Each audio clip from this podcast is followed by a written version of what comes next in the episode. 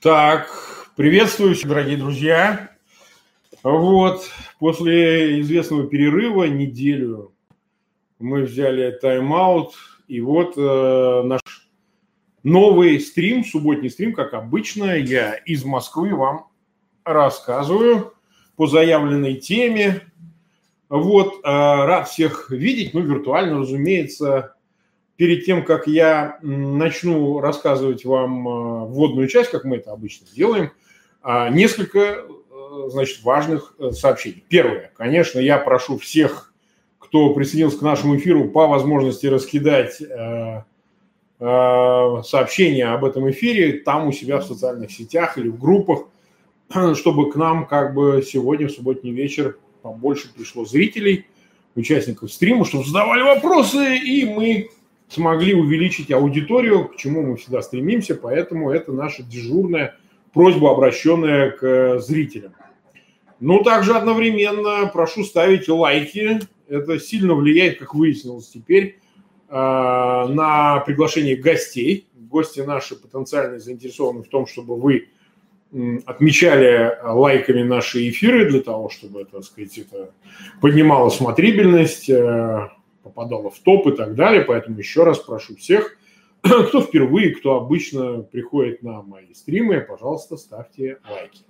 Сегодня у нас некоторая новация. Состоит она в том, что мы вместе с модераторами и художником, который рисует дизайнером нашей превью, начали э, действительно монетизировать канал. Э, вы видите маленький значок внизу в чате – если вы хотите задать вопросы платные, там, по-моему, никак не ограничена сумма, то ли 20, или 30 рублей начинается и так далее, вы можете задавать платные вопросы, для них мы сделаем, ну, как бы особенные исключения, будем на них отвечать, вне всяких сомнений, э, специальным образом, которые будут выделяться как платные вопросы. Значит, э, значок внизу, вы на него нажимаете, увидите там, пройти по ссылке на платформу, можно заплатить, не знаю, там в детали не вникал, но, по-моему, это стандартная процедура, которой пользуются очень многие блогеры. Поэтому, если у вас есть такое желание, вы можете э, платные вопросы оставлять на, на, в чате, я буду на них специально отвечать. Еще одно объявление. В описании под этим видео и в описании о канале мы разместили э, соответствующие ссылки на возможность донорского помощи, донейты нашему каналу, на его развитие. Ну, действительно, нам надо вот э, все-таки поддерживать наших друзей Константина там, и других, которые занимаются каналом, прежде всего технической частью. Мы вот постоянно совершенствуем его, и поэтому, если э, вам не сложно, то, м- пожалуйста, жертвуйте на, на работу нашего канала. Свои средства посильно, неважно, сколько вы это делаете, здесь принципиально другое. То есть вы считаете допустимым для себя поддерживать нас, поскольку ну, каналу надо как-то развиваться, существовать дальше, и для нас, в общем, это действительно представляет существ. Мы вот с этого момента, с этого первого стрима субботнего начинаем вот, э, собственно говоря, вводить вот такие вещи относительно помощи каналу. Э, теперь, из объявлений еще последних я могу сказать, что в ближайшие буквально дни мы проведем ряд бесед на канале. Ну, как мы это уже делали, вы видели, у нас очень удачно получился эфир с Андреем Андреевичем Пианковским. После у нас был с Александром Гольдфарбом. Ну, может, он не был, имел такое внимание обширное. Но, между прочим, если кто захочет пересмотреть эфир, эфир с Александром Гольдфарбом, который живет в Нью-Йорке, многие вещи, которые и в сегодняшней программе мы будем обсуждать, э, мы предвосхитили в этом разговоре относительно Трампа, возможности импичмента, его противостояния с демократами и так далее, и так далее, и так далее. Коснулись темы Украины. Ну и, собственно говоря, был не менее интересная беседа с корреспондентом Униан Романом Цымбалюком. А, те, кто еще не посмотрел, обязательно посмотрите видео, которое у меня на канале. Беседу с Романом, мне кажется, она была не безинтересной, поскольку во многом тоже предвосхитила ряд э, обсуждаемых тем по нормандскому формату, по плану Штанмайера и вообще перспективе украинского урегулирования. Так что с этой точки зрения мне кажется, что э, это имеет э, существенный интерес для, для аудитории. Вот у нас в ближайшие дни будут беседы тоже, беседы с э, людьми, которых я пригласил в эфир. Я просто не хочу сейчас предвосхищать. Часто меняются планы у людей, они, так сказать, то так, то эдак попадают в разные ситуации, может отмениться эфир, поэтому, когда будет окончательно согласовано время, это будет вечернее время, может быть, в будние дни, вот получается так, мы с некоторыми из наших собеседников встретимся с вами, уважаемые зрители, в эфире. Ну а сегодня перейдем к интересующей нас теме. Она действительно очень забавная, потому что, ну, конечно, вот эту Грету Тунберг обсуждают все. Обсуждают все, и детали ее биографии, и ее странные заболевания, и ее увлеченность маниакальную, так сказать, темой э, климата. Мы э, сильно в детали пускаться не будем, но обсуждать будем в самом общем виде, делая те выводы, которые, как мне кажется, не звучали э, в комментариях огромного числа наблюдателей. Не только в России, между прочим, но и за рубежом. В самой Америке и в Европе и так далее. Вот в Канаде сегодня проходит в Монреале большой тоже митинг э, по поводу климата. Э, и я бы это связал, как это ни странно, с импичментом Трампа. Хотя, казалось бы, темы эти находятся где-то параллельно, но тем не менее не безинтересен расклад такой, что все, что творится сейчас в последние дни, происходит на или вокруг, или внутри Генассамблеи ООН на который приехали главы государств, на него приехали активисты, разного рода политики, освещает это достаточно широко, что непривычно, потому что далеко не всегда так проходит шумно Ассамблея ООН, но тем не менее а, огромное число журналистов и так далее. Что касается самой Греты Тунберг, я, вы знаете, всегда э, с большим скепсисом отношусь к историям, когда э, малолетние э, значит, э, активисты вот такого рода а, в Европе, прежде всего, выступают э, с такими, я бы сказал, нереальными требованиями, нереальными идеями нереальными требованиями. Ведь никто не замечает, что все, что говорит Грета Тунберг, 16-летняя девочка, отказавшаяся ходить в школу, весьма специфическая, значит, натура в ее психофизике, при том, что вне всяких сомнений она очень искренне в своем желании повлиять на ситуацию с э, проблемами климата и так далее – но все, что она говорит, это вещи нереальные. Требуйте нереального, требуйте невыполнимого. Вот этот лозунг э, Грета Тунберг, мне кажется, максимально и реализовывает. При том, что ведь вот это э, помолодение активизма, оно наблюдается уже не первый далеко год. А, и даже в этом разрезе тоже, потому что, напомню, э, премию Нобелевскую, одну из премий в предыдущие годы, буквально за несколько лет присудили 15-летней такой девочке Малайи, которая пострадала в Пакистане, значит, ее, в нее стреляли, и ей присудили Нобелевскую премию мира. Разумеется, Грета Тунберг стоит на пороге э, получения такой премии, мы не знаем, произойдет ли это, но ее уже выдвинули в числе в числе э, соискателей этой премии, ряд парламентариев. И э, можно себе представить, что уровень, даже если она не получит этой Нобелевской премии, уровень ее влияния каков? Что ее серьезно обсуждают и в Нобелевском комитете, с ней встречаются премьеры, министры, политики. Но сейчас Трюдо встречался, и он как ученик перед ней отчитывается, не говоря уже там о политиков меньшего калибра, там, типа Шварценеггера и так далее. Она так как будто выступает строгим учителем по отношению к школьникам, требуя от них непонятного, так сказать, следования э, интересам науки, которая защищает климат, э, глобальное потепление и тому подобные вещи. Разумеется, это совершенно левацкая история, которая э, продюсируется такими левоориентированными политиками из Европы, ну и частично из Америки. Безусловно, порыв школьницы Тунберг, он э, поощряем Э, искренними совершенно намерениями повлиять на э, экологию и вообще на экспансию мира по отношению к природе. И это происходит на протяжении очень долгого времени. Так сказать, это движение крепло год от года. Движение зеленых, движение разного рода экологистов. Повторяю, это политическое движение. На последних выборах Европарламента они почти 20% взяли экологисты на волне вот этих массовых выступлений, мирных выступлений в Европе по поводу климата. И Грета Тунберг – это востребованная такая фигура, почти икона, которая соответствует всем представлениям толерантной Европы относительно ну, такого э, особенного ребенка, ну, э, почему я назвал, кстати, в стриме «Ребенок Гретта», потому что, ну, перекличка с фильмом Поланского «Ребенок Розмари». Очень на это похоже, потому что вид у нее, мягко говоря, демонический.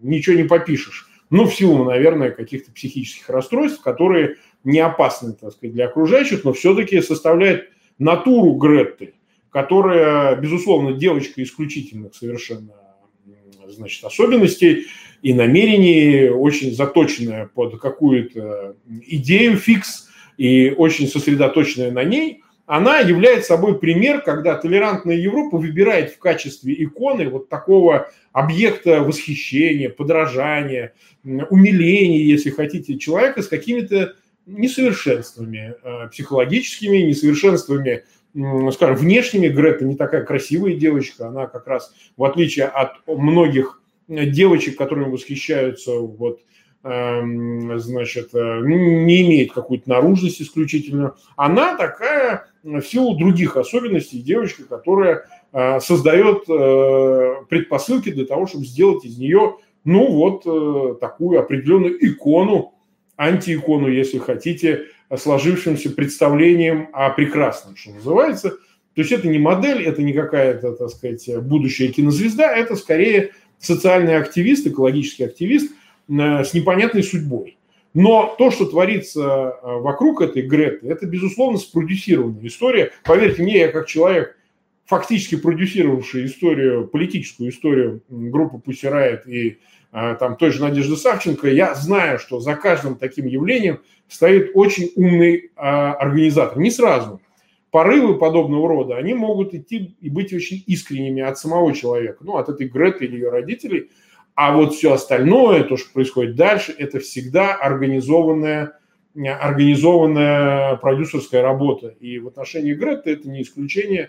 Разумеется, вокруг нее уже сон из разного рода людей, заинтересованных в ее активностях, а, собирают деньги, влияют на политиков, э, пытаются, значит, подталкивать к принятию определенных решений, э, вступать или исполнять договора в отношении экологической политики, которые тоже имеют материальное выражение, не будем питать иллюзий.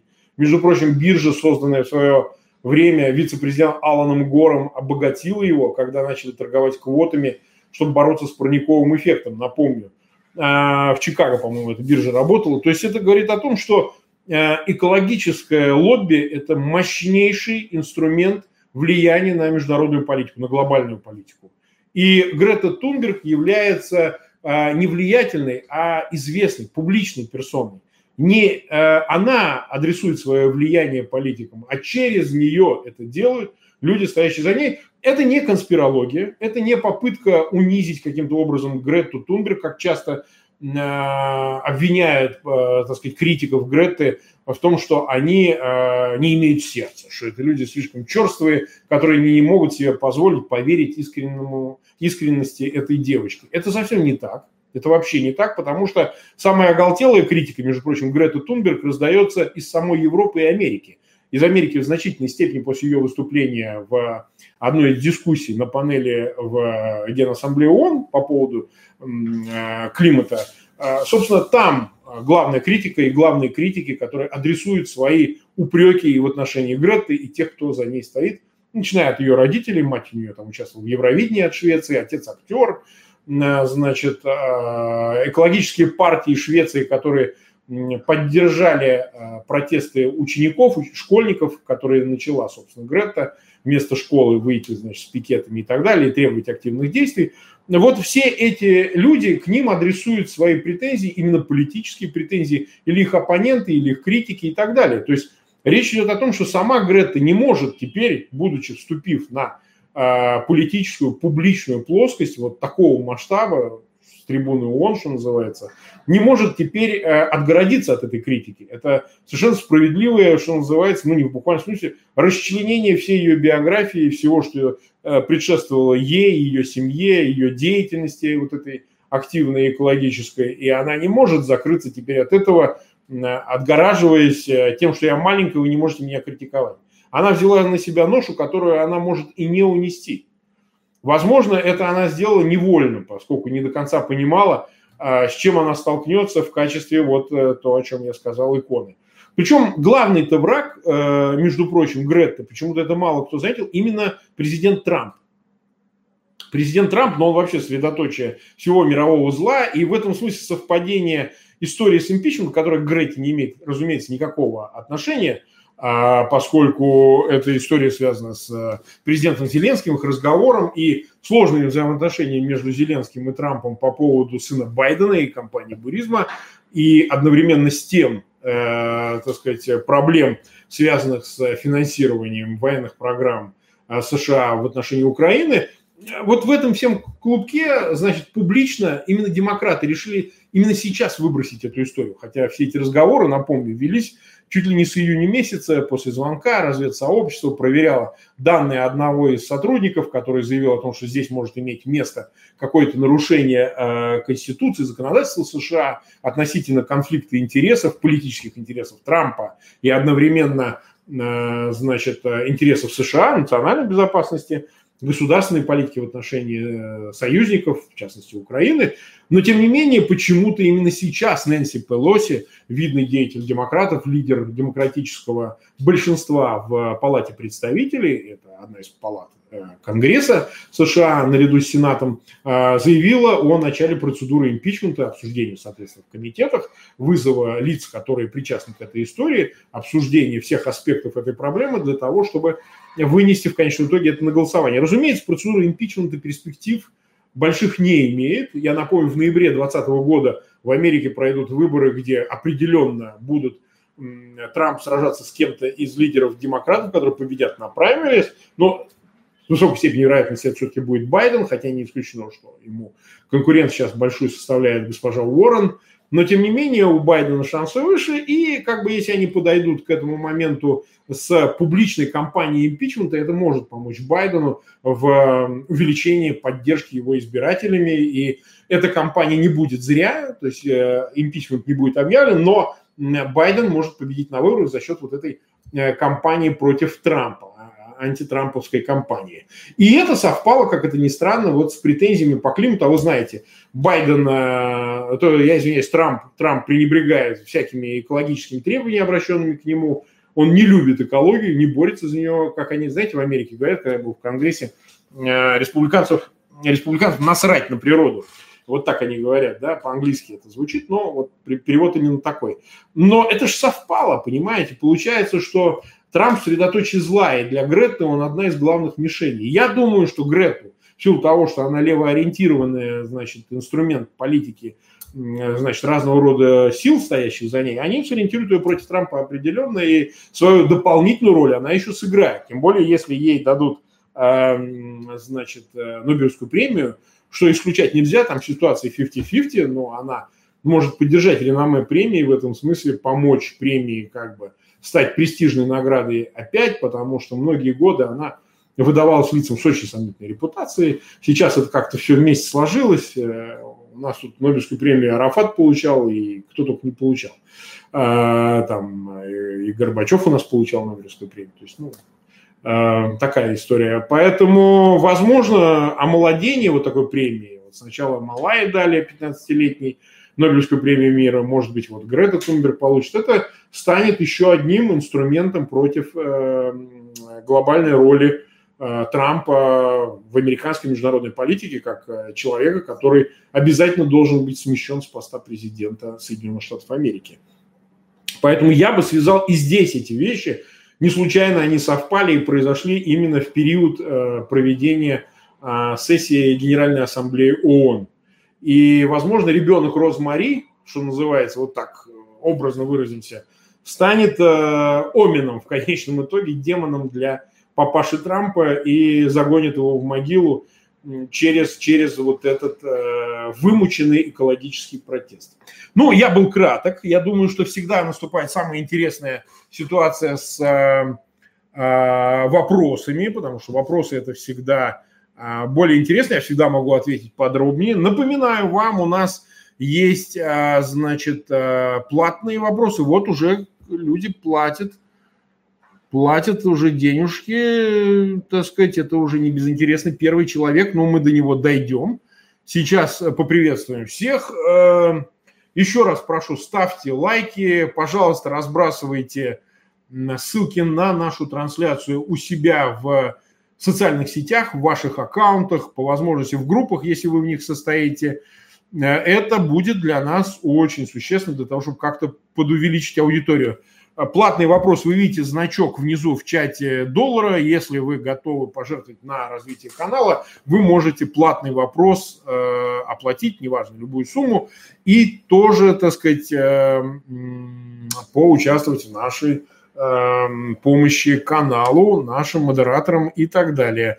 Разумеется, также я напоминаю вам, что в описании канала стоят э, ссылки на PayPal, на, так сказать, донейты в Э, киви, э, э, так сказать, биткоинах и так далее, вы тоже можете пожертвовать на работу канала там.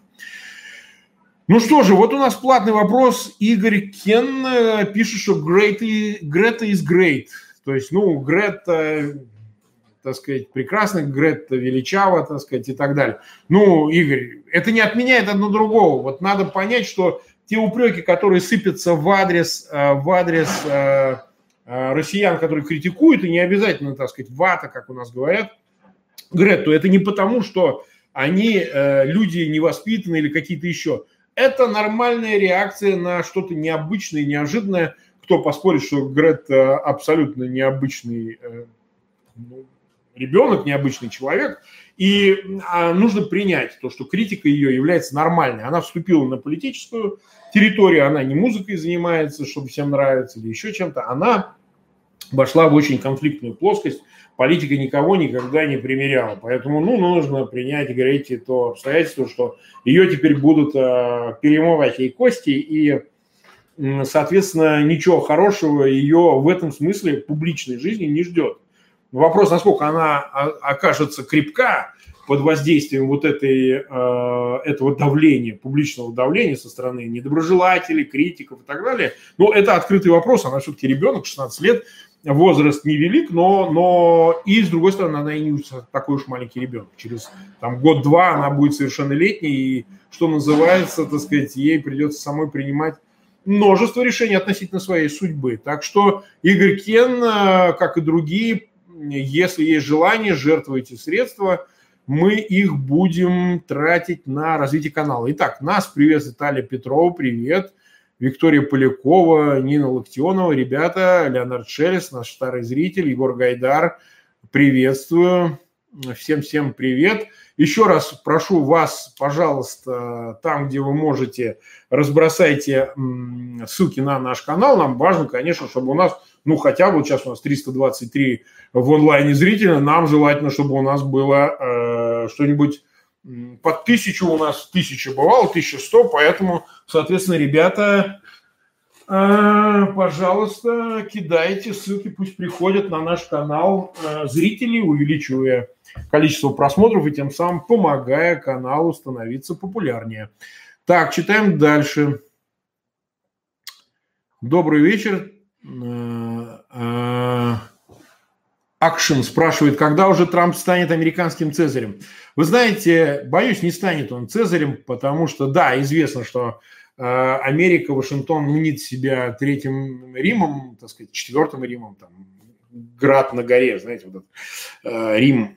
Вот. Кто бывал в Вашингтоне, кстати, не может отделаться от чувства, вот я сколько раз бывал в Вашингтоне, что это напоминает вообще э, античный Рим, вот. Ну и понятно, что отцы-основатели Соединенных Штатов, они хотели именно Вашингтон сделать именно таким, э, в его такой, знаете, э, холодности есть что-то от Древнего Рима, но все-таки Трампу не судьба стать Цезарем, он останется все-таки в американской политике девелопером. Поедем дальше. Егор Гайдар. Почему перед выбором 99-го после неудачной попытки подрыва дома в Рязани – где был очевидный след ФСБ, Немцов молчал. Сепаратисты не взяли ответственность за это. Это искусственная бойня для рейтинга. Егор, э, значит, у нас скоро будет э, очень интересный собеседник, с которым мы по этой теме подробно поговорим относительно взрывов домов. Он этим занимался, известный человек, не хочу сейчас называть его имя, для того, чтобы не предвосхищать возможные сложности, так сказать, по времени, по связи и так далее.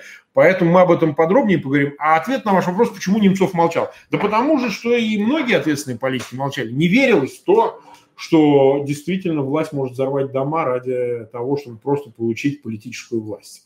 Да, значит, э, чтобы добиться там успеха на выборах, дивидендов, очков, обосновать э, вторжение в э, Чечню, там, а в тот момент Дагестан и так далее. То есть, ну, в это не верилось просто, понимаете. И многие сейчас не верят в такое коварство и такой цинизм, потому что, ну, это такое откровение, если оно получит прямые доказательства, хотя и без этого там много чего свидетельствует об этом. И вообще роль Гачияева в взрыве московских домов и, собственно, то, что происходило в Рязани – это все не в пользу власти свидетельствует, хотя прямых доказательств, таких, которые бы очевидно доказывали действительно взрывы домов, связанные с Рязанью и Москвой, ну и Волгодонский, сейчас уже никто не помнит, там был еще взрыв Волгодонский промежуточный, таких доказательств все равно так и представлено не было, несмотря на всю работу Литвиненко, на другие как бы э, достаточно весомые сведения собранные, доказательства собраны другими людьми, которые занимались общественными расследованиями. Э, поэтому в это и не верилось. И Немцов, кстати, он не считал, что дома взорваны были э, Путиным, там, по приказу Путина, ФСБ взорваны, он так не считал. Я с Борисом на эту тему разговаривал, по-моему, он все-таки не был в этом уж точно так убежден, хотя допускал, что всякое возможно было, тем более с течением времени.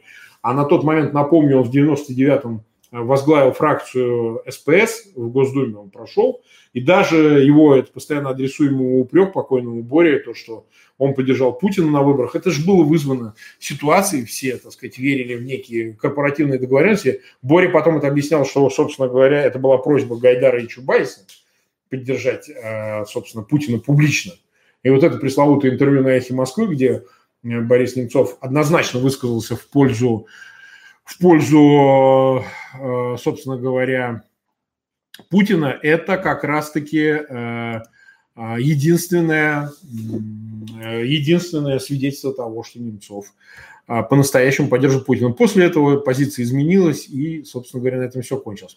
У нас Ибрагим Марзиев, тоже 100-рублевый вопрос, задает его – Ибрагим, 100-рублевый вопрос. Э, не все ученые разделяют страхи зеленых относительно глобального потепления. Есть мнение, что влияние человека не превышает 1%. Вы знаете, Ибрагим, уважаемый Ибрагим, спасибо, конечно, за донейт. Э, значит, э, я скорее тоже склонен так думать, как и этот 1%. При том, что я не, не отрицаю, что действительно роль человека может быть губительной в некоторой перспективе. Потому что, ну давайте так говорить, я э, сторонник мульти, мальтузианской теории. В чем она состоит? Что бесконечный рост числа жителей Земли, он приносит свою опасность. И не только в том, что нам скоро места не хватит на Земле, когда вот у нас сейчас 7 миллиардов, а будет 20, например, миллиардов, да, где будут люди жить, чем они будут питаться, как они будут э, иметь доступ э, к чистой воде, к воздуху, Воздух же тоже загрязняется, хотим мы того или нет, продукты не жизнедеятельности.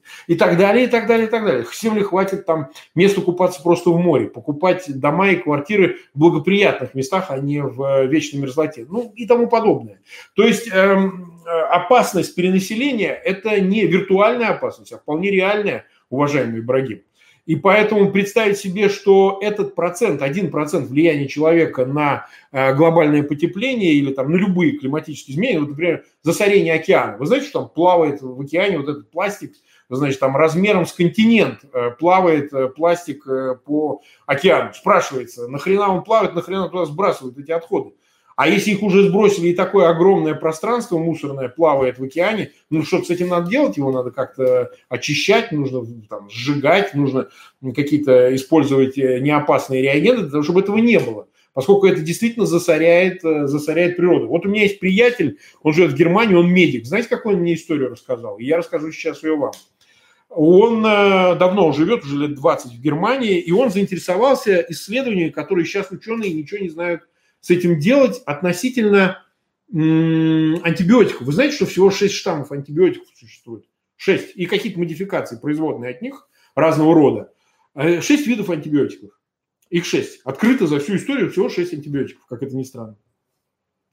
И производство лекарств из антибиотиков, например, в Индии, а, подвергает гигантской опасности вообще всю э, климатическую систему. В чем? В том, что антибиотики, как отходы производства, через э, мочу людей, употребивших наркотики, э, извиняюсь, антибиотики, через любые выделения, они переходят в Э, среду, где находятся сами эти бактерии, которые, собственно, и являются близитворные, а, опасные для человека бактерии, которые должны убивать эти антибиотики.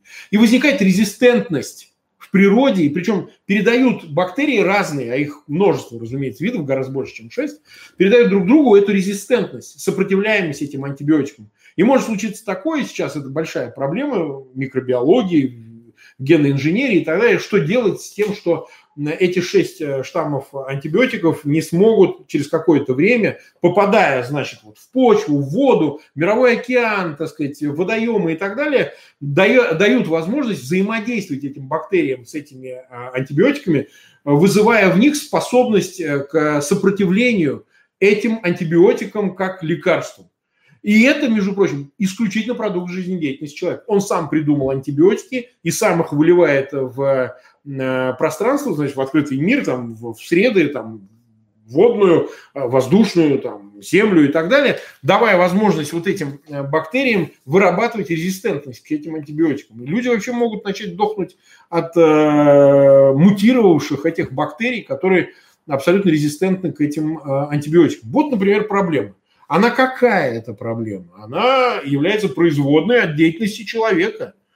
И это является проблемой определенно. Поэтому считать проценты, один процент влияния человека на глобальное потепление, вообще на мировые проблемы, или он больший, и находится ли он в зависимости, какой-то корреляции с численностью населения, с его вредным воздействием на природу и так далее, это вопрос чрезвычайно дискуссионный и действительно научный вопрос. Грета Тунберг наукой не занимается потому что она просто мала для этого. И, собственно, область ее занятий – это общественно активная деятельность, а не ученые занятия, потому что, ну, может быть, она закончит школу, дай бог, поступит в университет, станет ученым, там, биологом или кем-то, возможно, она будет этой сферой заниматься профессионально. Но пока мы имеем дело со школьницей, которая предельно активна в своем желании помочь природе и заставить политиков делать то, что она им указывает делать. Но опять же, ее призыв, вот если вы видели ее выступление на, в этой панели Генассамблеи, он же ни о чем. Вы нас обманули, вы ничего не сделали. Дорогуша, что нам делать? Как нам тебе помочь? Понимаете? И вот тут возникают какие-то, значит, вещи, которые, ну, непонятно, что с ними делать. Совершенно непонятно, что с ними делать. Поэтому я думаю, что Грета Тунберг э, – это будущий как бы вопрос, который мы до конца еще не изучили, не понимаем, как э, реагировать, но определенно возникнут, э, возникнут и, и способы решения, но они не возникнут посредством таких инфантильных заявлений Гретты, а все-таки этим будут заниматься политики. Так, вот Ибрагим снова за 200 рублей спрашивает вопрос. Ну, ответим ему.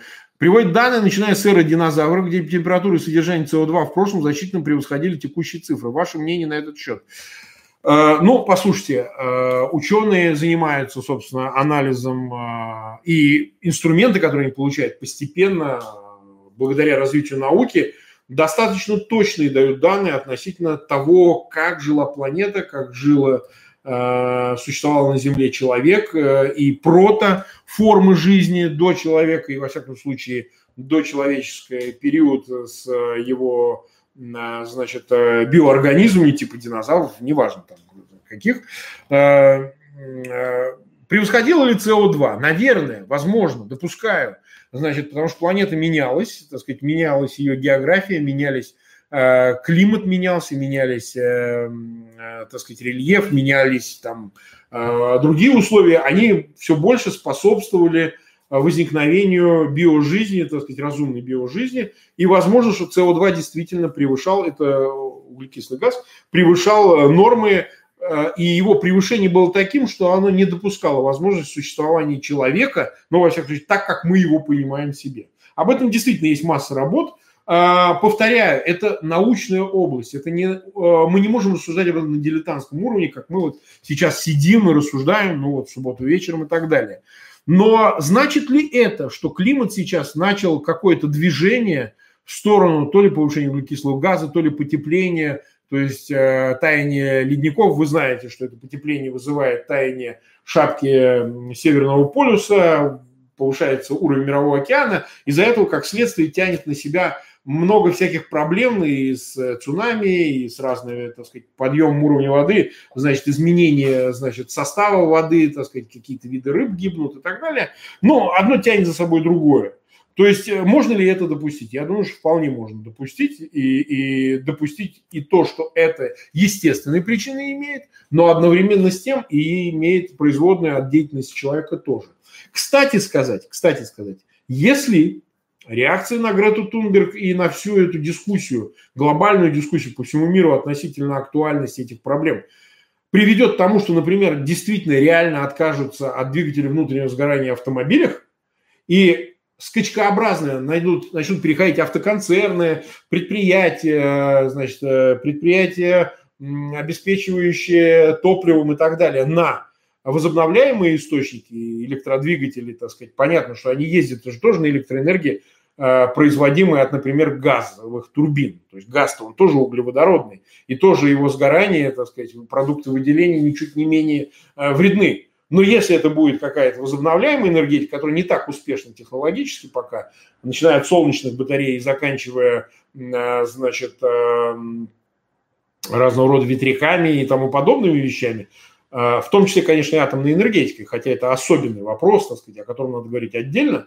то вы же понимаете прекрасно, что если такая кнопка тумблер будет переключен для многих экономик мира, не только для российской, кстати, которая держится исключительно углеводородном сырье, наступит коллапс. Реальный коллапс, потому что надо будет переходить очень срочно от э, таких масштабов переработки э, углеводородного сырья, превращения его в бензин, заправочных станций, перевозки его, логистики там, и так далее, предприятий, которые перерабатывают в таких количествах э, обычный автомобильный бензин и так далее – переходить к каким-то совершенно новым индустриальным производствам, которые будут, наоборот, обеспечивать значит, зарядку автомобилей от розеток, соответственно, производство этой электроэнергии от солнца и других вещей, а это потребует капиталовложений э, в триллионы долларов. В триллионы долларов, и мне кажется, главным препятствием от активного перехода к этой альтернативной энергетике, отказу от двигателя внутреннего сгорания, ну, например, перестать выпускать машины через 5 лет, полностью перестать выпускать машины на двигателях внутреннего сгорания, это потребует гигантских инвестиционных ресурсов, которые у человечества, безусловно, есть. У глобального рынка они есть. Но к таким расходам пока этот рынок не готов. Но, повторяю, не исключено, что деятельность э, Тунберг приведет именно к этому, понимаете? Приведет именно к тому, что будут приняты эти решения. Так, читаем дальше. Опять Ибрагим тут Э, сыпет 200 рублей, но не стал спрашивать. Ибрагим, я обязательно отвечу и на ваш вопрос. Давайте другим людям тоже дадим, у которых, может быть, не так хорошо с деньгами. А вот, это нормально, э, так сказать, далеко не у всех должны быть деньги, ребята, не стесняйтесь этого. Я вот студентом был абсолютно нищим. Вот я когда был студентом, очень маленьким, мне было 18 лет, там 17 лет я на стройке работал, так что в этом нет ничего такого. Поэтому мы, мы будем, конечно, отвечать на вопросы платные, но, ребят, мы будем и на бесплатные вопросы отвечать однозначно. Вот меня тут спрашивают, Али Петрова, бесплатно вы будете отвечать? Да, Али, я, так сказать, вы не подумайте ничего плохого. А, значит, никакого жлобства у нас здесь на канале никогда не будет, мы будем отвечать. Так, читаем дальше. Я постараюсь многим ответить. Так, э, вот, Айдар Сунгатулин спрашивает, Марк Захарович, привет, собирайтесь завтра на митинге. Я считаю, митинг этот правильный, и туда, конечно, надо идти, но меня, честно говоря, смущает, я тут услышал, что собирается его вести значит, э, некий Смирнов и главный Фингенгауэр «Эхо Москвы», вот это для меня сомнительно. Вот опять это не туда, не в ту сторону. С моей точки зрения, такими митингами все-таки, несмотря на призыв поддержать их там артистов, там кто там профессиональных союзов, каких-то ученых и так далее, должны вести политические активисты. Вот те, кто заявил митинг, кто там, Миша Светов, да, кстати, он у нас на канале в октябре будет, мы с ним пообщаемся на нашем канале, вы сможете Мише Светову задать в беседе тоже вопросы. Я с ним сегодня списывался, он пообещал, как вернется из своего турне окончательно, он там до середины октября, он у нас на канале будет. Я считаю, что надо, чтобы они вели сами и не привлекать, не отдавать э, возможность ведения такого рода митингов людям посторонним. Мы это уже проходили, понимаете? Это все равно должна оставаться политической тема, потому что я уже говорил, что протесты, э, тема протестов со стороны власти будет э, давление, чтобы она перешла в плоскость правозащитную. да, от протестов, от смены власти, от э, устранения Путина от власти, это все перейдет в защиту тех, кого осудили, кого привлекли к ответственности по московскому делу. Вот это и происходит. И, собственно, журналисты, которые э, пытаются играть э, доминирующую роль в такого рода протестах, исчерпывающую, абсолютную и так далее, они подменяют вот эти смыслы, подменяют эти значения, потому что ну, это более безопасно, чем говорить, что Путина надо посадить в клетку в Гааге, понимаете? А вы не решите всех проблем в терминальном смысле, пока власть не будет сменена. Это однозначно. Читаем дальше. Агент Госдепа. Здравствуйте, Марк Захарович. Как думаете, реален ли импичмент для Трампа в свете его вероятных связей с Кремлем? Я уже ответил, агент Госдепа. Я считаю, что там не хватает голосов. Потому что в Палате представителей большинство у демократов. Они могут этот вопрос прокачать, но вот э, в Сенате большинство за республиканцами. И поэтому в реальности набрать нужное количество голосов они не могут. Но это не значит, что сама по себе тема импичмента, она такая уж э, не оказывающая влияния на американскую политику. Она, наоборот, решающим образом повлияет на то, что на выборах дополнительные очки получат конкуренты Трампа. Ну, в частности, Байден, если он будет представлять демократическую партию на президентских выборах. Поэтому он не так бесполезен. И совершенно, повторяю, не случайно именно сейчас было заявлено о начале процедуры импичмента, потому что сейчас это, во-первых, год до выборов, да, то есть эта тема будет качаться именно прямо до выборов, в канун выборов, а во-вторых, это совпало, ну, с несколькими факторами, не только украинским. Украинский по отношению к Грете Тунберг является вторичным. То есть роль Грета Тунберг, она больше, чем роль Украины. Не забывайте об этом. Поэтому там э, недовольство Тунберг политикой Трампа гораздо здесь даже важнее, для левых э, в Америке, нежели роль Зеленского. Вот тут не надо это сравнивать, поскольку Тумберг это их всех касается, как бы, а, так сказать, э, а Украину, вы знаете, они любят пренебрегать, прямо скажем. Так, читаем дальше. А, разрыв шаблона. Марк, почему вам не получить статус адвоката в Украине, открыть там контору? Почему вам не было на открытии конторы? Так, значит, э, мне в Украине этому препятствует Портнов вместе с рядом лиц, чтобы я получил статус в Украине. Я могу вам так и ответить. Они делают все, чтобы я не получил там статус. И делают успешно. Потому что против меня Кремль через своих конфидентов работает и в Украине тоже. Это совершенно очевидно, так сказать. И это не изменится, пока всех этих людей не пересажают. А перспективы такой я в ближайшее время не вижу. Поэтому я подал в Европейский суд по правам человека на отказ российского суда, ну, что понятно, отменить решение палаты, которое она в нарушении законов приняла за эти три твита лишение меня статуса. Вот, и придется ждать, пока этот вопрос решит, пока это решение не отменит Европейский суд по правам человека. А вы знаете, они там неспешно работают, прямо скажем. А... Читаем дальше. Читаем дальше. К нам присоединяется Баба Яга с опозданием, но все-таки. А, так, Акшен спрашивает, почему Трамп дал заднюю в противостоянии с Ираном, уже готов к переговорам снять санкции? Вы знаете, Трамп э, то и дело начинает какие-то успешные переговоры. Посмотрите, что было по Северной Корее, что было, так сказать, по той же Венесуэле. Где-то, значит, э, сначала угрозы, как он действует, как девелопер. Сначала угрозы, попытка заставить что-то делать, это приводит к переговорам, переговоры, в свою очередь, не приводят ни к чему, все это преступно, что называется, затягивается и кончается ничем. По Сирии тоже, так сказать, местами были попытки каких-то там переговоров оппозиции с Асадом а, которые стимулировались Соединенными Штатами и Трампом в частности. Трамп все время мучительно ищет, где бы ему а, получить э, награду за как миротворца или как за человека, который решил какую-то большую международную глобальную проблему. И у него это не получается не раз за раз. Ну, Северная Корея, посмотрите, что сильно большой прогресс был достигнут, так сказать, с э, Ким, этим маленьким миром, так сказать, э, Кимом. Вот. Э, большой ли прогресс достигнут, так сказать, по Венесуэле? Там, где надо было нажимать, там отступили, потому что сам Трамп не хочет ввязываться в войну, и по Ирану то же самое. Он не хочет ввязываться в войну. Он как бы использует угрозу для того, чтобы заставить на своих условиях вести переговоры соперников, там, врагов, партнеров, неважно. Вот это у него получается, но без э, финального конечного результата. Мы его не видим. Трамп себе записывает заслугу, что начало этих переговоров зачастую снимает э, остроту проблемы.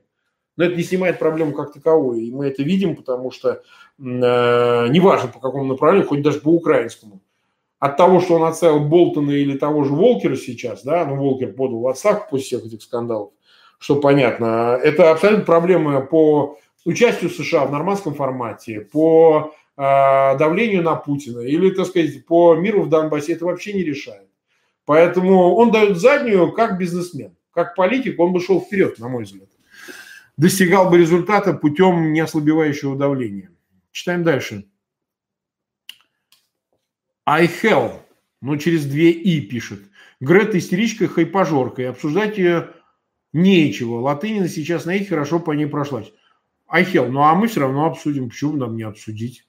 Вот этот разговор про то, что не надо никого обсуждать, почему нет? Мы занимаемся политическими дискуссиями на нашем канале. Чем больше мы обсуждаем, тем нам интереснее. Тема актуальна, она в центре внимания. Когда говорят, вот э, вешают себе медальку, я часто читаю в ФБ посты, когда люди говорят, что я вот из тех, кто больше не будет ничего обсуждать, или там вообще не будет обсуждать Грету, это, господи, да не обсуждай, какие проблемы-то. А кто-то все равно будет обсуждать. Это не так работает, понимаете? Этот механизм, он совершенно по-другому устроен. Если тема зацепляет огромное количество людей, тем более тема глобальная, а, школьница 16-летняя, значит, ставит раком такое количество политиков, ну, меня извините, конечно, для меня этот мир настолько изменился, что я понять его тоже не очень могу как это все происходит, какие эти все механизмы, хотя объяснение рациональное я уже дал. Но в прежние бы годы там на порог бы никого не пустили, иди учись, понимаете? А тут вот по всей Европе там, захлестывает это движение экологическое школьников и так далее. Но тем не менее, за этими всеми протестами, как я уже сказал, стоят интересанты, стоят который с этого получает и политические дивиденды, и экономические, и, так сказать, всякие другие. Поэтому обсуждать будем, раз это влияет на международную повестку, а значит и на всех остальных акторов этого процесса, в том числе и на Россию, кстати. На Россию это тоже повлияет, потому что если, как я сказал, это приведет к тому, что, например, будут э, приняты глобальные решения по, например, э, сокращению выброса СО2 через замену э, двигателей внутреннего сгорания, которые работают на бензине, да, на нефтепродуктах, переработанных путем крекинга, значит, на электродвигатели, то это точно повлияет на Россию. А как нет? Читаем дальше. Нас приветствуют, ребят между собой друг друга приветствуют. Читаем, читаем. Так, Ольга Артамонова. В Москве начали снимать префектов и глав управ, где вынесли ядро. Нам, конечно, это ничего не дает, но приятно смотреть, как корежит эту власть. Между прочим, благодаря умному голосованию. Дорогая Ольга, вы понимаете, в чем проблема? Они же на место этих уволенных префектов, глав управ ставят точно таких же жуликов и воров. Понимаете? То есть это радость сиюминутная. Она, конечно, может быть и как-то тешит и самолюбие, и душу. И благодаря, конечно, исключительным качествам Алексея Навального он создал вот такую технологию. Но результата изменения нашей с вами жизни она не дает. Изменение жизни конкретных этих префектов и э, значит, глав управ, оно дает. Но одни воровали, стали другие воровать. Причем их по горизонтали наверняка передвинут. Это люди не уходят в никуда, они где-то отсиживаются, так сказать, в других учреждениях. Это часто так бывает. Поверьте, я знаю, как этот механизм работает. Я в свое время в 90-х годах очень коротко работал тоже чиновником, поэтому я знаю, как это в администрациях происходит. Люди по горизонтали двигаются. Ну, правда, не было тогда такой коррупции, вообще, так сказать, как-то все было аккуратнее во многих отношениях. Люди вообще боялись вообще взять чужие деньги вообще, или там просто брать взятки, или там какие-то предприятия, конфликт интересов. Это было немыслимая абсолютно вещь. Совершенно немыслимая, потому что на муниципальном уровне, в крупных городах, ну, просто реально боялись, людей сажали и так далее. То есть люди этого обходили. Занимались часто бизнесом параллельно. Этого было, да. Занимались бизнесом, там, это всегда, по-моему, существовало, ничего с этим сделать было нельзя. Но вот так, чтобы на своей работе вот так откровенно брать взятки, воровать и э, жить за счет бюджета, ну, с этим были проблемы. Так, читаем дальше. Агент Госдеп. Почему Трамп души не чает в Путине? Ну, агент Госдеп, у этого несколько объяснений. Есть объяснение конспирологическое, в том, что у Путина есть на него э, некий компромат – есть сторонники этой версии, есть противники этой версии. Мы никогда этого не узнаем, пока этот компромат, собственно говоря, не увидим. Что там творилось в этой гостинице, значит, э, где он там, в Ридскартоне или где-то, чуть ли не мочился на проституток, не знаю. Мне кажется, это выглядит совершенно инфернально, я в это не очень верю.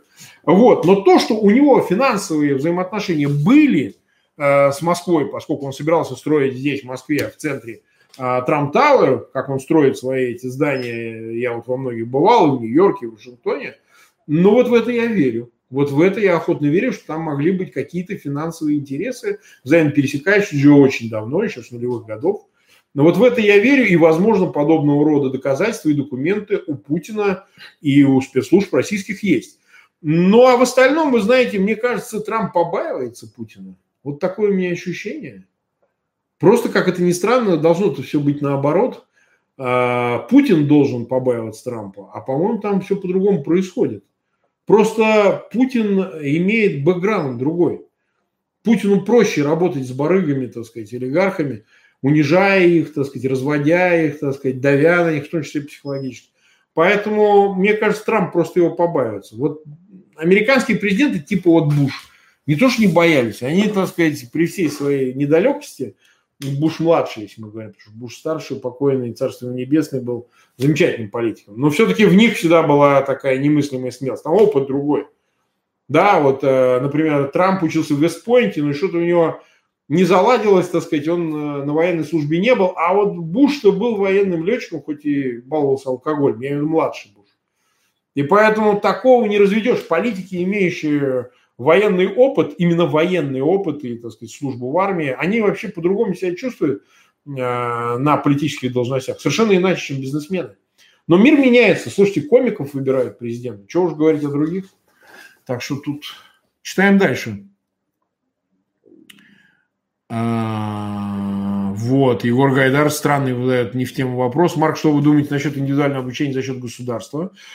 Светов учился на дому, и сын Невзорова учится. Для социализации это не беда, зато позволит уменьшить дискриминацию в школе. Я не верю в это, Егор, потому что за счет, вы пишете, государства, государство никогда в жизни не будет обеспечивать вот этой самой индивидуализации обучения, поскольку и без этого это все разворовано, а так сказать, давать возможность какой-то альтернативного получения образования, государство в этом сильно не заинтересовано, потому что ему проще э, зомбировать э, потенциальных будущих россиян, э, граждан, через вот введение всякого рода безумных этих патриотических уроков, всякого рода гитлер-югендов, вот этих, значит, юнармии и так далее. А человек десоциализированный, он в это не попадает, он с этим не дружит, потому что подвергается скорее обучению и воспитанию внутри семьи, где вполне свободным может быть такой процесс. Ну или там уроков религиозных и так далее. Я думаю, что массово это оборот не примет, люди бедны в России, и поэтому школа для них зачастую это не только социализация, но и просто там, где еще пока кормят бесплатными завтраками, покормить ребенка. И такое тоже важно. Поэтому я думаю, что это очень индивидуальная история. И с Световым Мишей или там у Невзорова дети, это очень специфические истории. Они точно не массовые, все очень единично. Лина Крим пишет, не захочет ли Конгресс прослушать переговоры Трампа и Путина в Хельсинки? Если импичмент окажется под угрозой, ведь Песков уже э, заметался, наверное. Лина, вы знаете, они, конечно, хотят послушать разговоры Трампа и Путина и по телефону, и то, что происходило в Хельсинки на переговорах. Сейчас уже всплыло о том, что были какие-то не запротоколированные встречи с э, Лавровым и при посредничестве бывшего посла в Соединенных Штатах. Но вы знаете, э, ну, во-первых, этому будет очень сильно сопротивляться администрация Трампа и он сам – и, наверное, так сказать, не так просто будет получить эти переговоры. А во-вторых, э, что касается Москвы, уверяю вас, вот просто поверьте, Путин куда более искушенная, так сказать, и хитрая политическая лиса, так сказать, совершенно изуитски искушенная, который вот так, как Зеленский, бы не стал разговаривать. Он в разговоре бы избегал персоналей, там, условно говоря, что там Макрон или там Меркель не помогает. Вот даже отдаленно подобного он бы не сделал. Поэтому я уверен, что в переговорах, несмотря на заявление с иронией, сделанные со стороны Москвы о том, что, надеюсь, переговоры Трампа и Путина не будут обнародованы, а все-таки в этом больше ну, какая-то издевка со стороны Москвы. Я уверен, что Путин, э, во всяком случае, с Трампом уж точно не допускал своих переговоров, в том числе и телефонных, вещей, которые в принципе нельзя опубликовать. Я так не думаю. Я так не думаю, потому что если такие вещи и есть, то они обговариваются по-другому. Да, при личных встречах, да, но они далеко не все протоколируются. Понимаете? Эти личные встречи, личные переговоры, в случае, когда это многочасовые переговоры, они могут оставаться и за рамками стенограмм. Я бы этого тоже не исключал. Тем более Трамп этим грешит. Поэтому чего-то серьезно опасного для Москвы в подобного рода переговорах, тем более это же не создает проблем внутри страны. Что Путина кто-то упрекнет, если он что-то такое сказал по поводу кого-то или по поводу чего-то, кто это его упрекнет, кто его возьмет за задницу?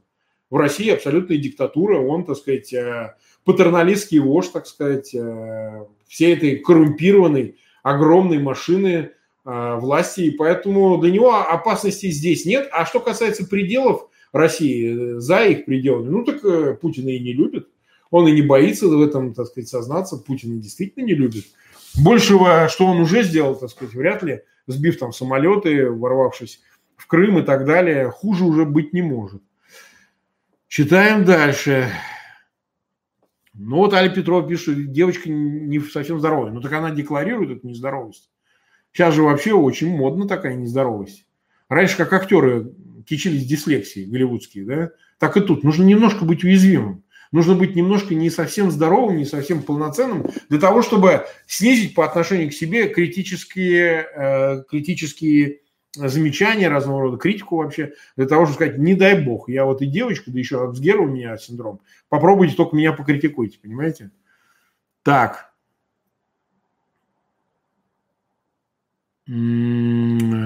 Так, так, так, так, так.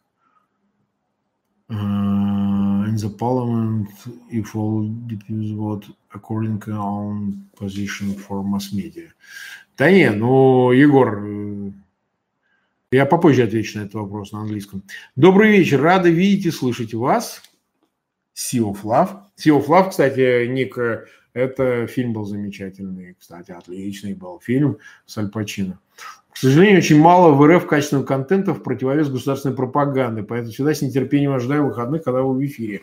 Ну, of Love, не пропускайте эфиров, обязательно э, ставьте лайки, обязательно приглашайте друзей на эти эфиры для нас критически важно, чтобы просмотров количество росло. А оно у нас волнами, понимаете, как на американских горках, то вверх, то вниз. Ребята, нам важно, чтобы у нас была граница. Вот сейчас у нас 10 600 э, цифра подписчиков, нам нужно больше. Мы никаких ботов не покупаем, никого не привлекаем за деньги или там что-то не делаем, никаких манипуляций. Поэтому нам нужны реальные подписчики, нам не нужны никакие искусственные накрутки и так далее. Поэтому все зависит от вас. Чем больше вы будете популяризировать наш канал, тем нам проще будет приглашать интересных гостей, они быстрее будут соглашаться э, с большим количеством просмотров, большим количеством подписчиков.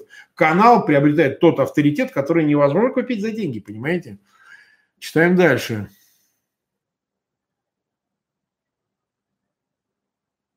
Угу. Айхел продолжает чудить, пишет, что за бред с премией, вы о чем? Толерастно на марш все боятся сказать ты болеешь, мы тебя вылечим. Причем тут iHealth? Премия – это очень реальная вещь. Посмотрите, что премию уже один раз давали 15-летней Малави. Она э, лауреат Нобелевской премии мира.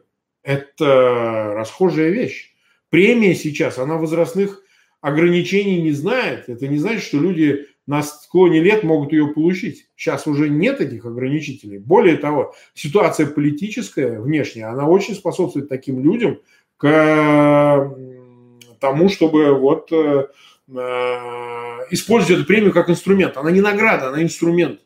Ей, этой э, Грете, могут дать эту премию, чтобы посредством нее она стала значимее, понимаете? И чтобы ее слово было возвышено уже с Нобелевской трибуны. Поэтому это очень реальная вещь. Это не бред, поверьте мне. Грязный Гарри, если бы эта Грета жила где-то в ДНР или Сомали, она бы и не думала об экологии вообще. Это так, грязный Гарри, но, повторяю, она живет там, где живет. Допускать, э,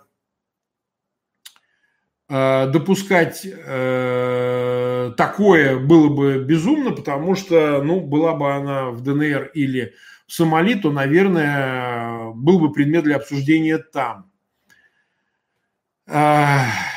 Читаем дальше. Э, синдром Асбергера, то есть, да, так, точно, я все думаю, где-то я видел сатанинская дочка Розмари.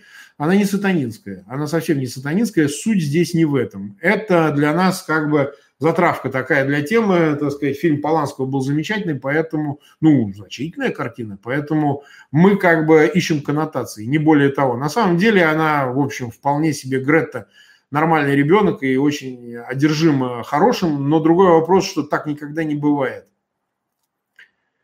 Не бывает. Читаем дальше. А, читаем дальше. Я прошу прощения за паузу, потому что есть какие-то вопросы не ко мне, где-то обмениваются мнения с друг другом. А, так, приветствую всех. Ольга Шварц. Так, Мурат Хагуров задает вопрос. Здравствуйте, Марк Захарович. Как вы считаете, не повторяет ли сотник судьбу иммигрантов, которые, по словам Зиновьева, целились в Кремль, а попали в Россию в конечном счете? Ну, вы знаете, Мурат, э, ну, сам себе иммигра... иммигрантский хлеб горький. Знаете, кто это сказал? Владимир Максимов, такой знаменитый.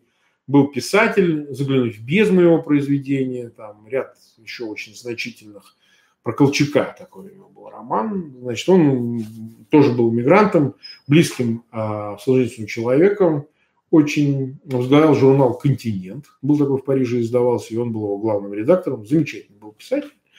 Вот, иммигрант. И он говорил, иммигрантский хлеб горек. В чем он горек? Ну, потому что ты нигде не свой, ни тут, ни там. Вот. И для Саши Сотника это тоже судьба быть не своим, ни тут, ни там.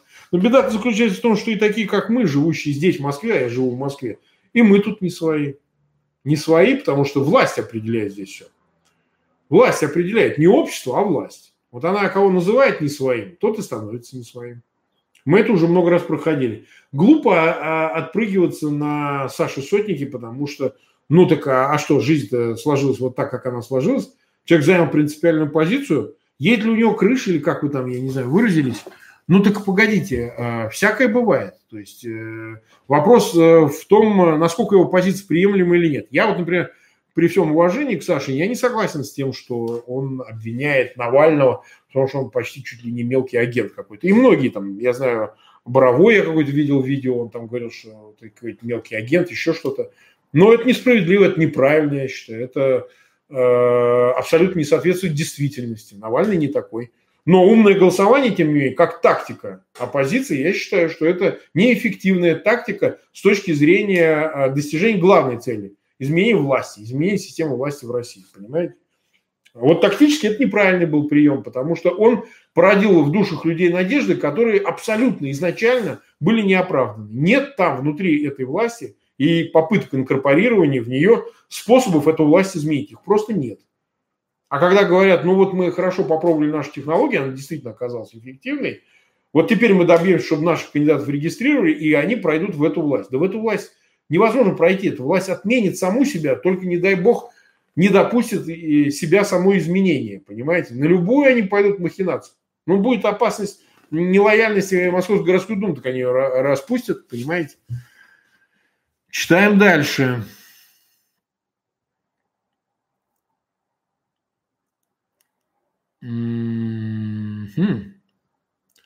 Читаем дальше. Вот, Елена Кузнецова пишет, что Гретта очень популярна в Германии. Каждую пятницу школьники выходят на демонстрации. Но смотрите, Лена, а была бы она популярна, Гретта, в Германии, если бы это не было э, способом ее раскрутки через вот такое политическое продюсирование? Вот я не уверен, потому что очень много разных инициатив, много разных ребят и много разных политиков пытается получить такую возможность медийного освещения своей деятельности, такого внимания к себе. Но почему-то у них не происходит этого. Ничего такого, она же, в общем, изначально, Грета, напомню, с того, что не пойду в школу, буду стоять с пикетами, пока вы не измените экологическую политику. Но это как закат солнца вручную, понимаете? А что должно было сделать правительство Швеции? Оно что должно было? Это что, сверхдержава? Это что, Америка, Швеция? Швеция скандинавская одна из стран очень, ну, в общем, значительных стран. И по территории, и по э, экологическому, так сказать, э, географии, потому что она как бы северная страна, и там чувствуется влияние изменения климата. Но, повторяю, измените экологическую политику. Ну да, есть ряд протоколов парижский и так далее по климату, Э, которые, собственно говоря, страны, от которых она в основном этого требует, они, этот, э, они эти договоренности и соглашения поддерживают. То есть она убеждает тех, кого убеждать-то не надо. по преимуществу. И вот это пугает, потому что э, требуя невыполнимого, что называется. То есть э, выполнения-то нет, а хайп есть. Вот и, и это, в общем, влияет. Ну и плюс, я повторяю, возраст сильно влияет. Школьники, да еще старших классов, они, конечно, предпочтут э, буянить там за мнимые проблемы, чем, э, чем так сказать, э, учиться. Я такой был. Другое дело, что у нас проблемы были реальные. Вот у нас в России школьники выходят за то, чтобы просто не сажали людей. И мне все-таки кажется, по сравнению с климатом, это очень существенная проблема.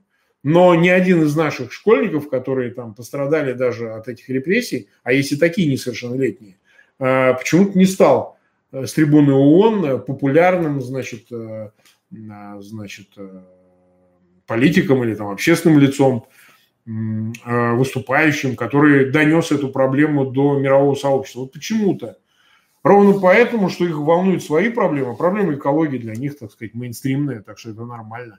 Но, повторяю, вам важно, чтобы понять политический смысл выступления Греты, понять, как это связано с импичментом Трампа и американской политикой. Безусловно, Трамп сильно повлиял на, на политические расклады и в Европе в значительной степени. Под него стилизуются. В той же Великобритании, понимаете? Э, Борис Джонсон является сторонником Трампа, и Брекзит является производной от, э, так сказать, роли Трампа в мировой политике в том числе, ну не в исключительной степени. То есть Трамп задал определенный тренд. Даже Зеленский сказал, что учился у Трампа в этом разговоре, если вы читали расшифровку. Так что не все так просто. Так, читаем дальше. Не раб обыкновенный. Грета – это Гретхен из Фауста Гёте. Она спасла свою душу, отказавшись от услуг дьявола предупреждением всем зеленые вперед, даешь нефть по 10 баксов. Но не раб обыкновенный, ну да, это и приведет к тому, я уже говорил о том, что если Грета добьется хотя бы на направлении а, сокращения выбросов СО2 через сокращение добычи углеводородов, поскольку нужда в них экономически отпадет а, с переходом на иные альтернативные двигатели, в том числе, например, в обычном автомобилестроении, но, кстати, не только в нем, то, конечно, это может привести к снижению э, стоимости углеводородов, особенно в таких сырьевых странах, как Россия. Так. Так, так, так. Вот нам присоединилась кошка-кошка. Всем привет, Марк, добрый вечер. Взаимно. Читаем дальше, ребята. Читаем, читаем. Угу, угу. Я извиняюсь за паузу. Тут... А, ну, говорят, что Марк вы загнули, что скрестив Грету и Трампа, это несовместимо. Очень даже совместимо, уважаемый Айхел. Очень даже совместимо. Вы даже не представляете, насколько демократы в подавляющем своем большинстве Гретту поддержали и, собственно говоря, продюсировали ее последние выступления, в том числе давя на Трампа за его несговорчивость по климатическим проблемам. В том числе. Так что это станет ясно чуть позже. Потому что Гретта это только начало, это не, не, далеко не финал. И вы увидите еще, как она будет, э, собственно говоря, фестивалить в Соединенных Штатах. Подождите. Берни Сандерс, пишет Егор Гайдай, с этой девочкой съедят Трампа. Берни набирает популярность в ходе избирательной кампании. Компания финансируется, как у Навального, пожертвования сторонников. Ну да, но только я думаю, что Берни Сандерс слишком левый. И он уже в сильном возрасте, так сказать. Ему человек, по-моему, под 80, я боюсь соврать. Кстати, а, особенность в том, что он тут э, часто в России даже чуть ли не работал, учился в молодости со своей женой, что ли, познакомился здесь. Вот такая какая-то история. Точно не ручаюсь, но помню, когда я встречался со Стафом, с Сандерсом не встречался, когда ездил по поводу Сущенко, встречался с Стафом, значит, аппаратом Берни Сандерса, они мне там подарили всякие его какие-то книжки. А вот, э, просто-напросто я думаю, что у Берни Сандерса невелик э, запас прочности, в отличие от Байдена, в том числе и финансовый. Но я хочу сказать, что все демократы, э, Грета встречалась с э, Обамой, Грета встречалась, так сказать, с видными демократами, ну, Алан Гор, понятно, э, крупный бизнесмен, который, собственно, заработал на вот этой бирже, о которой я выше сказал. То есть там связь прямая, связь прямая и консолидированная позиция демократов в отставке Трампа через импичмент, поэтому тут есть связь, ее бы я бы не стал недооценивать. Тем более, повторяю, ситуация находится в динамичном развитии. Там не только будет задействован э, украинский фактор, который может оказаться неочевидным, неочевидным в силу разных причин. Тем более, что он щепетилен, поскольку сын Трампа, а сын Байдена все-таки в этой буризме работал, получил под миллион долларов, и непонятно на каких условиях, и непонятно, как себя поведет теперь прокуратура, судя по тому, что говорил э, Зеленский в Нью-Йорке. Прокуратуру я имею в виду Украины. Может, она будет расследовать это дело. Поэтому американцам лучше перевести в какую-то плоскость иную причины импичмента, расширить их от, собственно, украинского вопроса, в котором, так сказать, заинтересован в решении в свою пользу был по поводу конкурента Байдена Трамп, но и вплоть до Путина, вплоть до других переговоров, которые выдают в нем человека, использующего государственную власть Трампа, использующего государственную власть в своих частных интересах, политических, экономических и так далее. Так. А вот Александр Сибиряк спрашивает. Марк, прокомментируйте невыдачу американцами визы представителей российского МИД. Ну, это очень просто, Александр. И они не выдали эти визы в основном тем, кто находится под санкционными э, ограничениями, под рестрикциями, понимаете? Не выдали там Слуцкому, не выдали Косачеву и так далее. Это все люди, которые находятся во всех мыслимых и немыслимых санкционных списках по Крыму и всему остальному. И Госдеп здесь руководствовался, несмотря на то, что они причины назвали какие-то пропущенные сроки и так далее, разумеется, это не э, решающая причина. Причина – это санкции. И они решили, что поездка в делегации, там что делегация из 100 человек, вы что?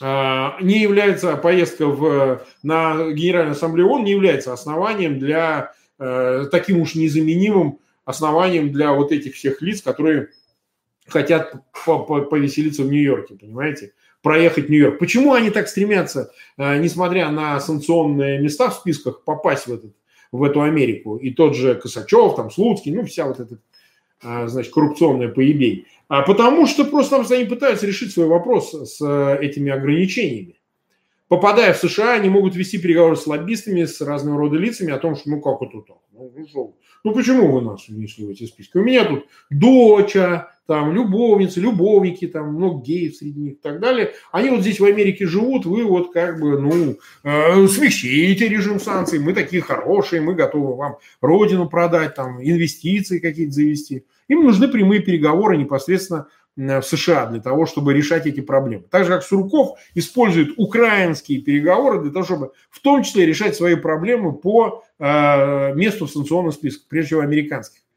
Вот. Ну и европейских в том числе, хотя я думаю, что в Европе они эту проблему решат. А американские санкционные списки, они жесткие, потому что там так просто не порешаешь, как в Европе, поскольку, напомню, э, все права по отмене санкций у Трампа забраны, собственно говоря, Конгрессом. Без решения Конгресса Трамп не вправе никаких санкций отменить. И поэтому, соответственно, они должны, так сказать, эти люди попадать в места, где, так сказать, в отношении них действуют эти санкции, все эти лица, э, для того, чтобы там решать эту проблему. Так же, как Дерипаска все время стремился в США, несмотря на... А у него еще раньше эти проблемы были, ну, в основном из-за связи с измайловской группировкой, э, за, э, по мнению американских органов юстиции, участию в некоторых убийствах, причастности измайловской группировки э, Антона Малевского, поэтому он все время пытался попасть в США для того, чтобы решить проблемы с его недопуском США, с его ограничениями, значит, запретом на выдачу визы. Вот и они этим руководствуются. И когда им визы эти не выдают, я уверен, что никакую грин-карту они не отменят. Потому что, значит, отмена а, конкурса на получение грин-карт, а это сотни тысяч людей участвуют в этих конкурсах ежегодно, которые разыгрывают Госдеп. Кстати, для чего разыгрывает Госдеп? Да для того, чтобы составлять списки подающих на участие в этих э, конкурсах, э, лотереях, точнее, на грин-карту, чтобы было понятно, кто собирается в Америку эмигрировать. Э, в дальнейшем при выдаче виз руководствоваться этой информацией. Но неважно, это второе. А они не будут эти ограничения вводить, потому что, ну, во-первых, это технически сложно. Участие в этих лотереях, они виртуально проходят через компьютерное участие, там регистрацию в компьютере. А во-вторых, ну, собственно говоря, они и сами, возможно, участвуют в этих лотерейках. Почему нет? Родственники их там и так далее. Я думаю, что ничего не будет. Э, они будут опять э, наложить санкции на какого-нибудь американских сенаторов, которые там в гробу видели поездку в Москву и так далее. Не стоит преувеличивать ценности подобного рода возможностей. Так, читаем дальше.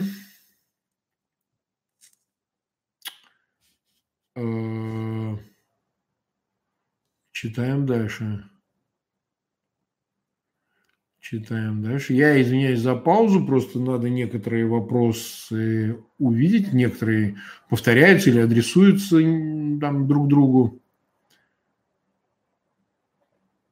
Ага, вот интересный, кстати, вопрос. Romax Synergy спрашивает, Марк, а если бы вместо нее был бы паренек, причем не секс-девиант, знак вопроса, получился бы тот же резонанс? Это очень интересный вопрос. Был паренек или, например, если это была ну, скажем так, сексуальная тинейджерка какая-то там, да, вы знаете, не было бы такого эффекта. Вы удивитесь, но не было бы такого эффекта. Не было бы, потому что сейчас другое востребовано. Сейчас другое отношение не то чтобы к девиации, а к вот этой ограниченности, ограниченным возможностям и так далее. То есть у э, инвалида больше шансов, чем у э, абсолютного, так сказать, э, идеального во всех отношениях кандидата, так сказать, внешне, там, интеллектуально или еще что-нибудь, э, правильного во всех отношениях. Вот сейчас на правильность большой дефицит. Сейчас востребована именно какая-то вот э, противоестественность. Она противоестественная, не болезненная, не какая-то там вредная, опасная. Нет, просто, ну, проще пожалеть и услышать, и прислушаться к девушке с таким вот болезненным Э, статусом, что называется, нежели к какому-то пышущему здоровьем, э, уверенному в себе, там, я не знаю, там, э, бейсболисту или там, американскому футболисту, который вдруг озаботился экологией. Вот экология больная, и вот те, кто профанирует эту историю, они тоже где-то, в общем, несовершенны. Так что здесь, мне кажется, совпали вещи, и это действительно феномен, совпали вещи, которые как бы демонстрирует определенный этап в 21 веке западного сознания, западного общества и одновременно э, политическую актуальность проблем экологии. Потому что они за последние там, два десятилетия дрейфовали в сторону своего острой актуальности, эти проблемы. И достигли в известном смысле пика. Так что я считаю, что здесь э, важно говорить о том, что на Грету упало то, что должно было упасть. Ну, я имею в виду публичное внимание и вот э, этот билет, так сказать, в необычную новую жизнь взрослую, в которой она будет демонстрировать, э, э, так сказать, э, э изменение вообще политической природы публичности. Вот так бы я сказал. То есть мы теперь будем иметь дело с э, таким вот феноменами, а не там, не знаю, э, там, с Катей Лычевой или Самантой Смит, если вы помните, там девочек специально подбирали красивых.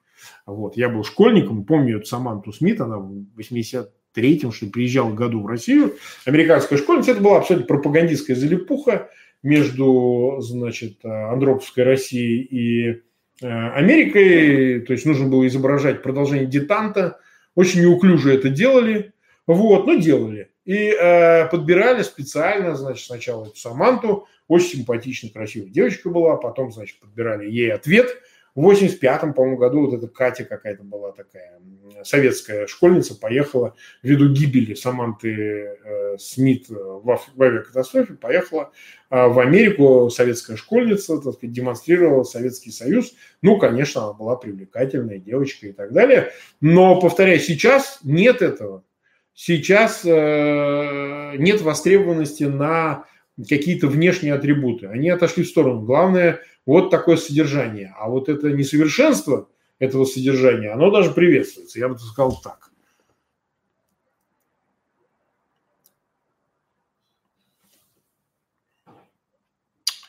Так.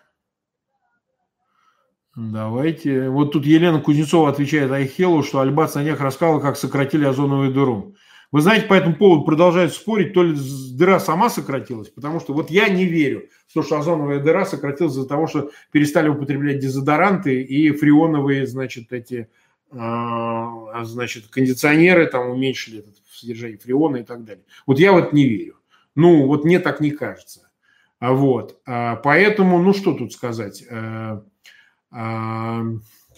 А, а, мне кажется, что все-таки с озоном там все несколько сложнее. С потеплением тут есть свои как бы особенности. То ли действительно озоновый слой сокращается и прямые лучи, так сказать, э, растапливают льды Арктики, то ли это от э, других факторов, но все-таки с озоном там, по-моему, почудили. Так, Юрий Зубов пишет, Марк э, Камикадзе Д очень рекомендует Илью Новикову. Что можете поподробнее сказать о нем? Вы, насколько известно, с ним работали, ваше мнение важно. Хорошо, Юрий, отвечу вам так. Простой пример. Э, Новиков э, бросался защищать вопреки, потому что я, собственно, взял его в дело Савченко, о чем по сей день сожалею, э, бросился, значит, защищать многие украинские кейсы. В частности, продолжающего сидеть Выговского, продолжающего сидеть Черния, ну, неважно, какие они там признавали вину, там сдавали других, но неважно. Бросился, вопреки, вопреки своим возможностям, вопреки всему, бросился защищать, значит, Карпюка, что-то я его не видел, так сказать, в Киеве. Видно, Карпюк не так, чтобы сильно хотел видеть его в Киеве рядом с собой, как я это понял. Равно как и Выговский давно не видел, точнее, он у него один раз или, по-моему, ни разу даже не был, без колен, как мне рассказывал консул, э, в тюрьме. Это, понимаете, мотылек, он порхает в силу специфических причин, это телезвезда, он не адвокат, он не юрист. Это телезвездочка, понимаете, надутый из ничего, они там Э, в это их передаче «Что, где, когда» я вот видел с этим друзьям, э, значит, теперь понятно, как они там отгадывают эти все э, вопросы. Но он теле какой-то персонаж, такой одутловатенький персонаж, который, значит, нужен для каких-то таких публичных вещей. И его под это, значит, подпрягают, понимаете? Подпрягает этого Новикова, значит, под эти все вещи. Конечно же, он имеет некую индульгенцию, он там сидел с этим Борщевским, который является чиновником администрации президента, со всеми с ними, и он не стеснялся нам это рассказывать в период, э, и волосы вставали дыбом, что он был на Селигере, оказывается, в 2014 году он там, сказать, э, связан, значит, с аппаратом Суркова, как выяснилось, он защищал э, Белоногов, Белоглазов, забыл, как его, который возглавлял Росмолодежь. То есть это все выяснялось позже этот товарищ, он как Собчак, понимаете? Он как Собчак, но только вот в адвокатуре. Из него сделали, значит, персонажа публичного, который не работает. И меня всегда поражало, как человек, который там спит до обеда, никогда никуда не ходит, ничего не делает сам. Да? Вы заметили, что он входит во все дела не единственного адвоката, а с кем-то. Все люди делают черновую работу, а эта свинка в бабочке появляется, значит, перед телекамерой. Вот это со мной не канал это. А сейчас это там, что в деле Егора Жукова, все во всех остальных. Приглядитесь к этому. Это очень интересный феномен. Задайте вопрос, почему никто не задает вопрос, а что у нас с делом Выговского и Чернея, почему ты их не спасаешь? Вот я, Сущенко, как мог, что мог, сделал. Я его привез в Киев, да? Конечно, это сделал Зеленский на переговорах, но три-то года не было Зеленского. Три-то года кто-то защищал от пыток, от э, рекрутинга ФСБ, который бы хотела бы сделать агентом, значит, э, Сущенко и так далее. Это-то делал я. Спросите ровно то же самое, что делал, значит, этот персонаж по отношению к Карпюку, где он являлся адвокатом, к Лыху, э, к Чернию, Выговскому, который продолжает сидеть. Но просто все забывать, у людей короткая память. Вот это поражало меня всегда. Люди не помнят плохого, такого плохого, который стоило бы помнить, связанного с людьми. Это накрученный персонаж, как, ну не знаю, как Собчак или Шульман, понимаете? Но если жопу, как говорил Познер, показывать 24 часа, так и тут вам просто вливают в уши это говно для того, чтобы он был эталонным адвокатом. Каковым он не является, поскольку в России нет суда. Нет суда, и он нужен власти, чтобы был для вас именно такой персонаж. Как Собчак на выборах президента. Но на самом деле это выбор за людьми, если их это устраивает, то стоит ли париться по этому поводу? С моей точки зрения, нет. Ради бога, пусть защищает такие, больше сидеть будет. Поехали дальше.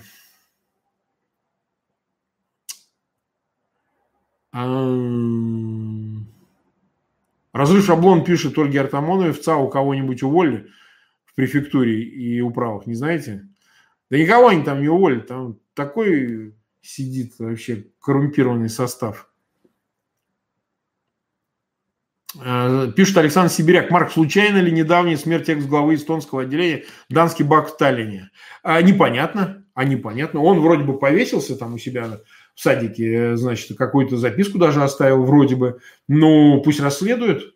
Но то, что он действительно был вовлечен э, в все эти схемы транзитирования денег, значит, отмывки и так далее, ну, в этом нет никаких сомнений. Это уже доказанная вещь. И занимался он этим, так сказать, с родственниками Путина – Понимаете, там какие-то совершенно сумасшедшие миллиарды долларов, так сказать, даже не вы говорите, какие-то, так сказать, э, значит, хулиарды, как у нас говорят. То есть просто непонятно. Могут за такое убить? Слушайте, здесь за бутылку водки могут зарезать вообще не высморкаться.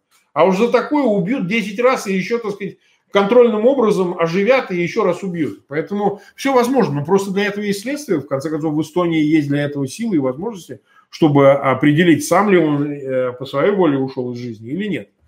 Но репутация там имеет решающее значение. Если человек на таком, значит, светанулся, то как в жизни вообще никакой. Хотя могу ехать в Россию, поживать здесь э, по мере сил на Рублевке.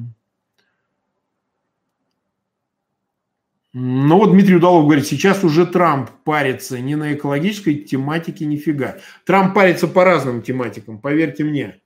Поверьте мне, там от стены с э, э, мексиканцами и до, так сказать, отношений с Москвой и э, Украиной. И э, в этом смысле э, парилка с э, экологией, она ничуть не меньше. Так что я бы не стоил так недооценивать роли возрастающей роли вот всех этих проблем, которые близки американским демократам, в отличие от республиканцев. Я повторяю, главная поговорка американских республиканцев – надо насрать на природу. Ну, они, конечно, не публично это говорят, но это такая расхожая штука, понимаете? Им действительно насрать на природу. Так, дальше читаем.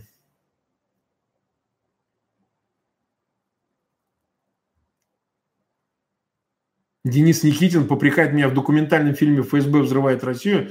Немцов однозначно сказал в интервью, что дома взорвали чекист. Пересмотрите фильм, не надо спекулировать личным знакомством. А я вот поспекулирую личным знакомством э, с Немцовым, потому что я этот вопрос не обсуждал, фильмы я, естественно, не смотрел, поэтому э, взорвали ли его чекисты или нет, повторяю, это вопрос остается дискуссионным. Это не значит, что они его не взорвали. Это означает, что нужно и необходимо провести полноценное следствие. Покойному Борису мы ни упреков, ни э, спросить его, так сказать, уже не можем. Борис поддерживал Путина на выборах в 2000 году, да, когда тот исполнял обязанности президента. Это ничего не меняет. Его мнения тоже менялись. А потом, так сказать, он его называл э, ебанутым, понимаете? Поэтому здесь э, вы зря эти эпитеты употребляете. Это Вопрос такой, который э, в разных случаях зачастую по-разному обосновывался. Э, Немцов нулевых годов, Немцов десятых годов, а я с ним, слава богу, состоял и в солидарности, в федеральном в бюро, например, в конце э, десятых годов, в конце, извиняюсь, нулевых годов, э, это разные Немцов. Немцов радикализировался очень сильно после 2014 года. Поэтому я совсем никогда, я другом Немцова не был никогда. Мы с Немцовым просто были знакомыми, ну, если хотите, приятельными. Знал я его 25 лет, вот, еще с выборов э, в Государственную Думу в 93 году. Он был тогда губернатором Нижнего Новгорода, часто приезжал к нам на фракцию Выбор России в Государственную Думу. Ну, не раз. Хотя он больше дружил в тот момент с Явлинским, собирал там подпись против войны в Чечне. Но, повторяю, значит, мы можем найти доводы в свою и в вашу пользу в одинаковой степени. Борис был таким, каким был. Так что спор о мертвецах я не вижу в этом просто смысла. Царство ему небесное, Боря, конечно. Большой герой был. Так, читаем дальше.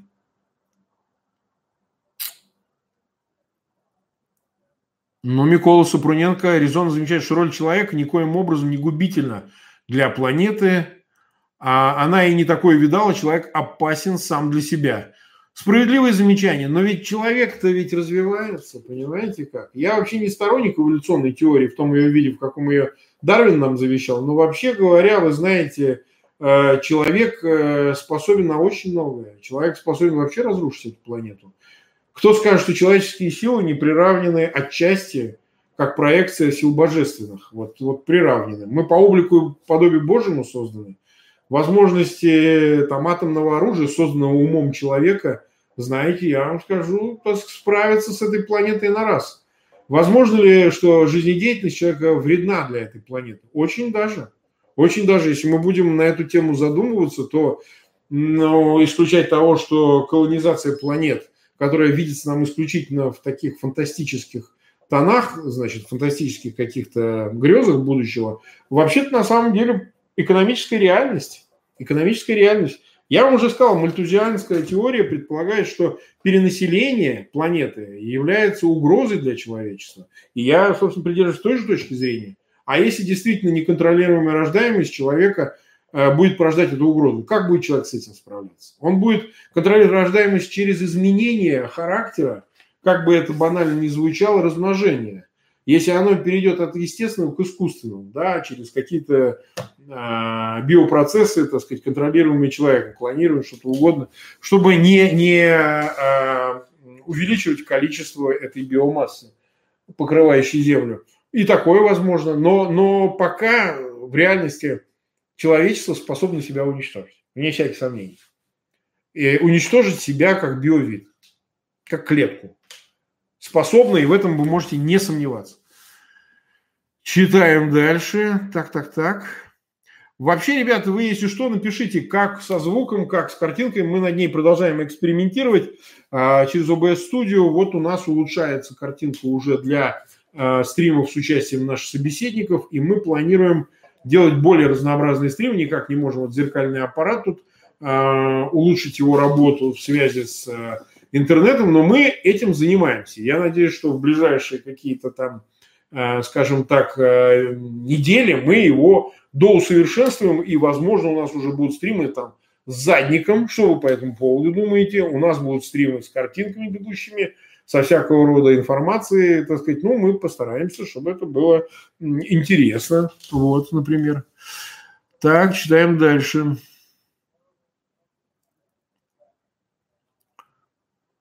Э, перескочила, ребята. Может быть, не всем отвечу, но все-таки.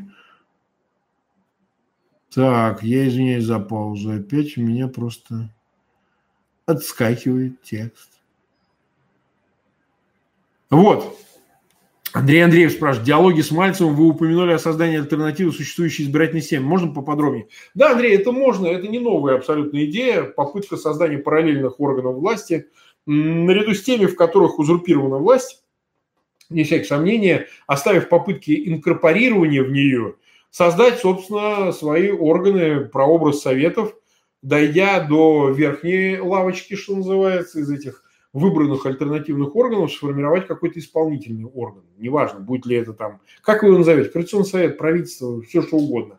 Мне кажется, в случаях, когда власть, собственно говоря, не позволяет а, провести свободные выборы, на которых сформировать источнику этой власти э, воли народа полноценные представительные законодательные всякие другие органы власти, то это может взять на себя некая альтернативная э, субстанция в виде в результате такого конкордата, соглашения между разными силами создать такой орган. Давайте выберем туда, значит, народных представителей, давайте эти народные представители выдвинут из себя, э, значит, какой-то исполнительный орган, который будет решать, когда проводить забастовку, когда прекращать работу и когда выходить на площадь. Потому что пока это будет монопротест, Э, монополизированный протест, э, значит, либо ФБК Алексея Навального, либо какой другой структуры вдруг есть таковая его сменит, кого угодно, то дело э, не будет, оно не сдвинется, потому что для власти очень выгодно, чтобы была монополия на альтернативу ей,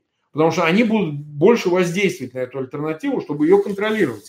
Вот очень просто, здесь ничего нового нет, поэтому идея это абсолютно а, банальная, просто никто не хочет делиться этой монополией, в частности ФБК, к сожалению, это так.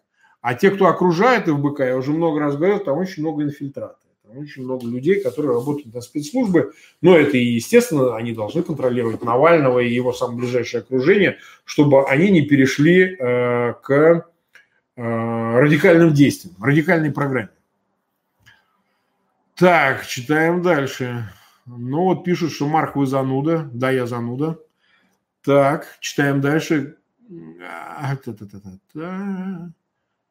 так. Так, читаем дальше. Я извиняюсь за паузу. Сейчас. Ну вот не раб обыкновенный, добавляю, что Шендерович уже давно все сказал, остальные на эхо полный бред жены Кремля. Не новая мысль, не новая. Они там чем только не занимаются. А, лизание – это целый процесс у них такой.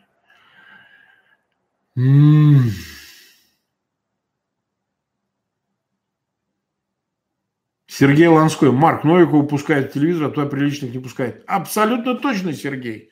Причем там разнарядка разнарядка, кого можно, кого нет, понимаете? Там черные списки. А вот, поэтому если человек, это один из критериев, конечно, бывают и другие, но если человек появляется на телеканалах, если он допустим туда, это значит, что кто-то нажал кнопку и сказал «можно». Вот, это всегда. По-другому это не работает, поверьте мне. Мне это хорошо известно уже десятилетия. Так, кому-то нравится Шульман, ну, ради бога, а кто ж мешает? Я же уже сказал, что это дело такое, э, добровольное, кому как. Никого не заставляем.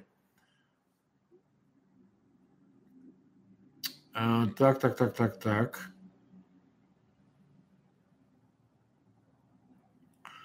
Так, так. А, я извиняюсь еще раз за паузу, приходится тут э, смотреть. Ну вот, э, Татьяна Соломина. Марк, прокомментируйте отставку Волкера. Э, смотрите, э, ну, я думаю, что после отставки Болтона, а между прочим, у Волкера с Болтоном были противоречия относительно некоторого плана в отношении России, но они не были неразрешимыми. Потому что Болтон тоже представлял Ясливых. Напомню, Болтон был, э, э, значит, советник по национальной безопасности, а Волкер спецпредставитель, посланник по Украине.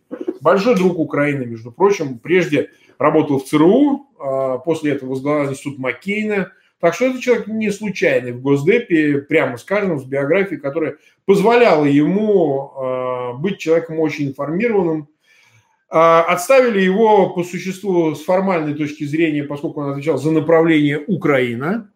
А, а, и, и учитывая такой провал, тем более, когда Джулиани, доверенное лицо президента Трампа, его адвокат, бывший мэр Нью-Йорка, опубликовал смс где Волкер обеспечил ему встречу до разговора с помощником тоже, кстати, по-моему, адвокатом а, Зеленского Ермаком, это, конечно, подстава чистая. После такого, конечно, этика и статут, стандарт вообще профессии дипломата не позволяет оставаться, поскольку тайное стало явным. И это тайное, оно не то чтобы сильно его отрицательно характеризует, но обеспечил эту встречу и обеспечил.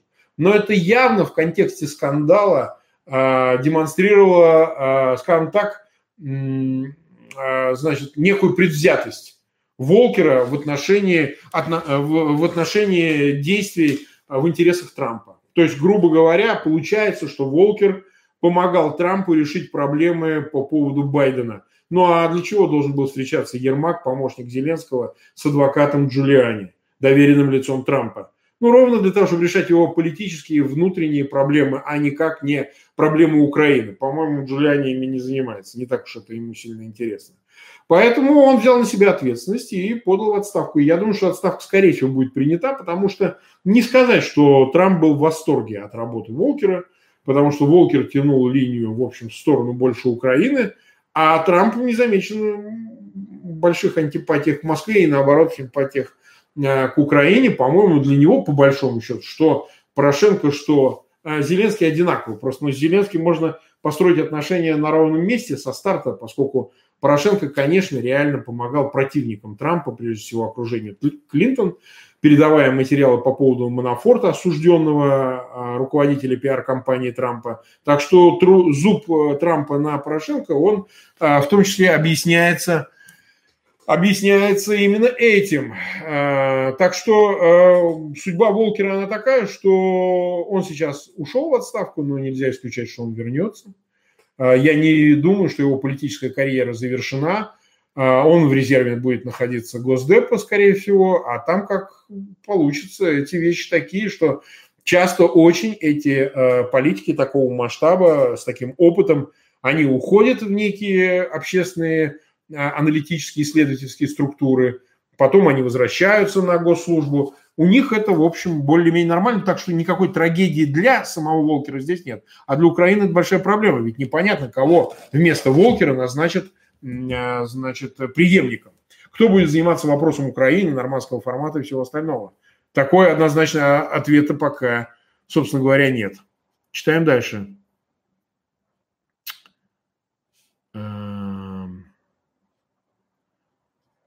Uh-huh. Oh, Leopold Murashka, MZ, hello from Washington, D.C., love your stream. Да, это хорошо. Так, я извиняюсь еще раз за паузу.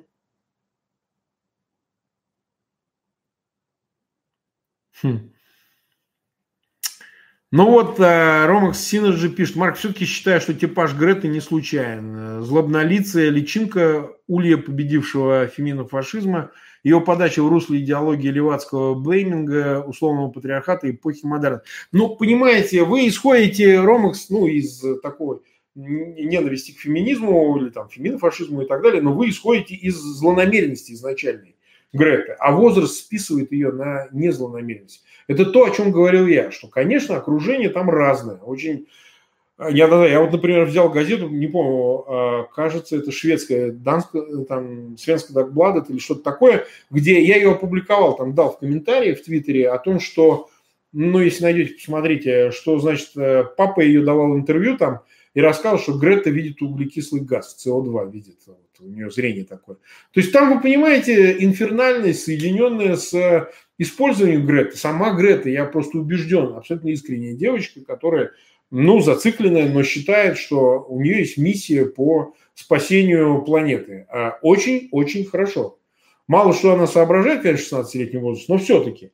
А, а, а вот э, ее окружение, вот там люди, которые это используют, всю эту ситуацию, это люди очень искушенные. Это не такие наивные люди, там, не знаю, 16-летние или что-то в этом роде. Поэтому, конечно, здесь вопрос состоит в том, значит, э, а, по-видимому, а, мы не все понимаем до конца. Это станет чуть яснее позже, понимаете? Надо чуть подождать, потому что Грета, она ворвалась как торпеда. Значит, вот в течение этих полугода последних там они начали писать. Вот я, по-моему, полгода назад что-то такое увидел про какую-то Гретту, которая стоит там и так далее. А, но мы не понимаем, как в динамике развивается эта ситуация. Поэтому все интересанты, которые вокруг нее трутся из Левацкого, так сказать, Э, части лагеря там, в тех же Соединенных Штатах, в Европе там, и так далее, ее поддерживающие, они все проявятся через какое-то время. И в частности, в связи с премией Нобелевской и так далее. Даже если ей ее не дадут. А, вот. Вот, своевременный вопрос э, по другой теме, немного не политической, Татьяна Соломина, хотя как не политической. Как вы относились к Марку Захарову? Таня, я очень хорошо относился к творчеству Марка Захарова. Я действительно э, был на нескольких спектаклях, не говоря о том, что я все видел фильмы Марка Захарова, кроме первого. Вот этот, который ну, аж 70-х годов, не помню его название. Но, естественно, я все картины его видел. Я считаю, что это большой был художник, выдающийся художник. Но, как и все, вот я, если вы слушали мои предыдущие стримы по поводу московской интеллигенции, особенно культурной богемы – он э, часть этого пространства, может быть, не самый худший, но все-таки. Эти люди, они все, как, знаете, у Достоевского, мечтали о партикулярном платье. Так и тут. Их зависимость от власти, от ее денег, от лояльности, Кремля по отношению к ним, вот это осыпание наградами и так далее. Человека, который, напомню, может, из вас, кто молодых людей, не видел, что в начале 90-х он э, на каком-то из каналов вел программу, даже чуть ли не на России, тогда РТР, как он назывался, Захаров вел такую политическую программу, как это ни странно, и он там сжег свой партийный билет члена КПСС. Ну, как а, художественный руководитель театра Ленком, он, конечно, обязан был быть членом КПСС, просто другого бы не стали держать на должности руководителя театра. И вот он сжег этот билет. Я помню, что там творилось, как его проклинали. То ли 90-й год был, то ли 91-й. Боюсь соврать. Посмотрите, это все в интернете есть. А тогда к его поступку отнеслись как очень смелому и так далее, так сказать, его хвалили, им восхищались, и причем, что действительно этот человек был очень талантливый, начиная еще с театра сатиров, в котором он начинал, потом а, в театре Ленком, который ему дали, значит, и, и так сказать, плеяда актеров, связанных с его именем, а, выдающихся, которые так рано ушли, незаслуженные Караченцев, и Янковский, конечно же, большая величина. Но, повторяю, он человек был лоялистом, так же, как Табаков. При одаренности это соседствует с конформизмом, таким, знаете, податливостью власти, при всех властях. Были коммунисты при них, стал Путин при нем. Ну, короткий миг 90-х годов, когда можно было быть там частично самим собой. А потом все опять сменилось. Они попали ровно в то же положение, в котором они адекватно существовали при советской власти там, не знаю, 80-х, конце 70-х годов и так далее.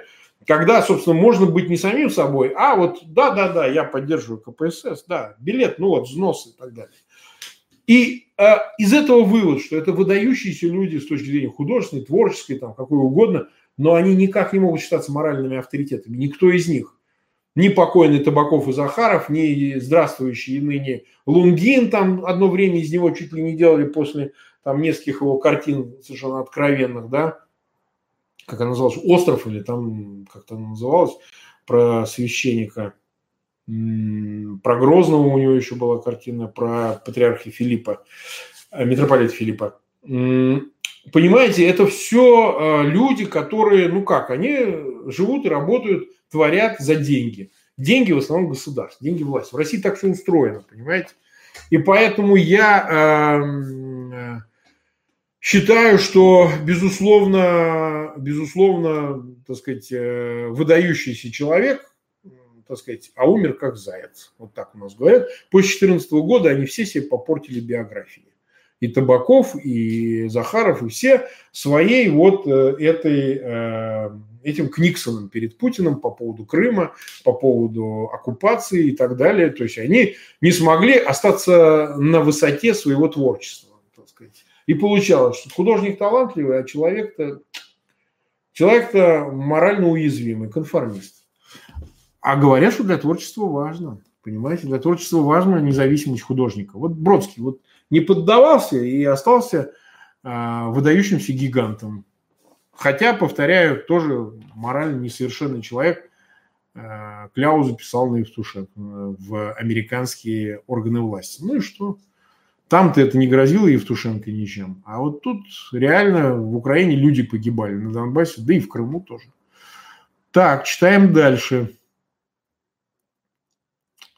Читаем дальше. Какой-то пропустил был вопрос забавный, но я что-то его как-то пролистал. Так, ребят, мы час 46 в эфире. У нас продолжает оставаться 540 всего человек э, в стриме. Это мало, это честно мало, надо, чтобы было больше. Вы, пожалуйста, привлекайте людей, которые бы могли бы поучаствовать в наших стримах, задавать вопросы. Всего 332 лайка. Ребята, я жду от вас новых лайков. Пожалуйста, не, не так сказать, э, не скупитесь. Пожалуйста, ставьте лайки, они для нас имеют существенное значение. И еще раз повторяю, о нашем стриме, пожалуйста, распространяйте распространяйте э, ссылки, рассказывайте о нашем канале, помогайте ему финансово. Все для этого возможности у вас есть, так что пожалуйста. Так. Александр Сибиряк пишет про щекотливый вопрос. Ну, задавайте, вопросов нет, что уж теперь. Пойму правильно, я и на такое отвечал.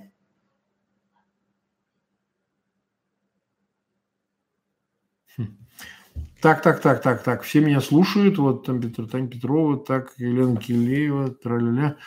Так, я извиняюсь, у меня немножко перескакивает сейчас.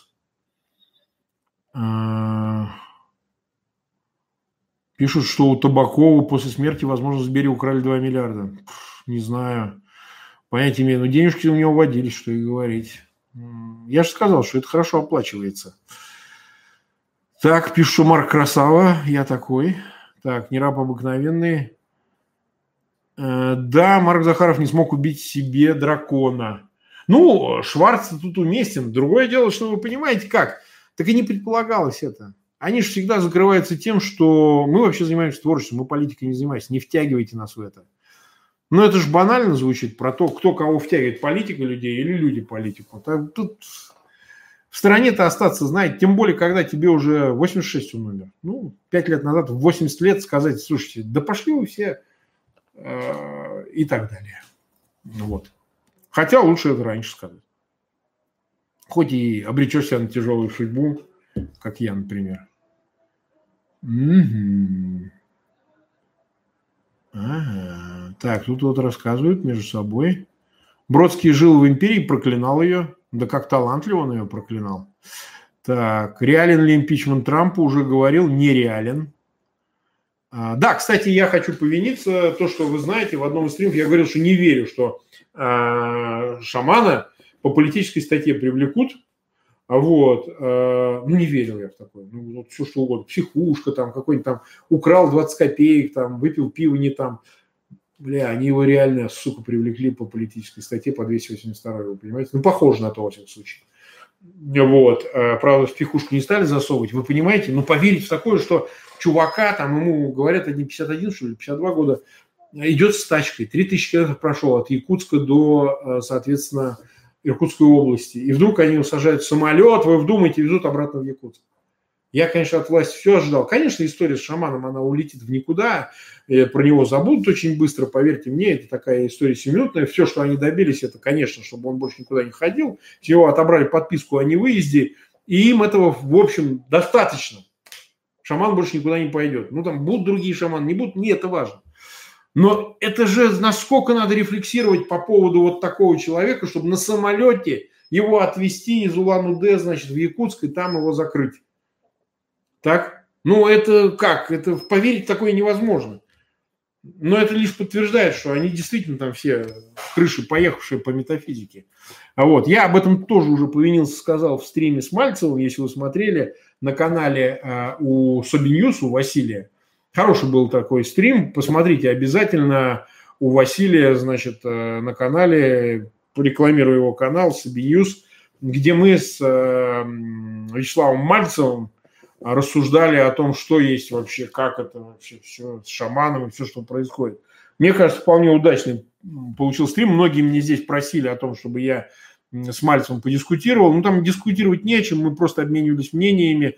У нас мнения совпадают, ну, у нас нет разницы в позициях, но мы как бы дополняли друг друга, рассуждая на актуальную тему, острую тему. Да? И мне кажется, что в этом смысле, безусловно, э, всегда, всегда, так сказать, э, э, интересно порассуждать с таким человеком, поэтому посмотрите на Соби Ньюсе наш, наш э, стрим, это очень, мне кажется, интересно. Так, меня называют красавчиком и наша гордость, Liberty ZZ. Точно так, я ваш. Во-первых, и, и гордость, и ваш красавчик. Так, а, читаем дальше. Собинюс уважуха, именно так, пишет Никон Арт.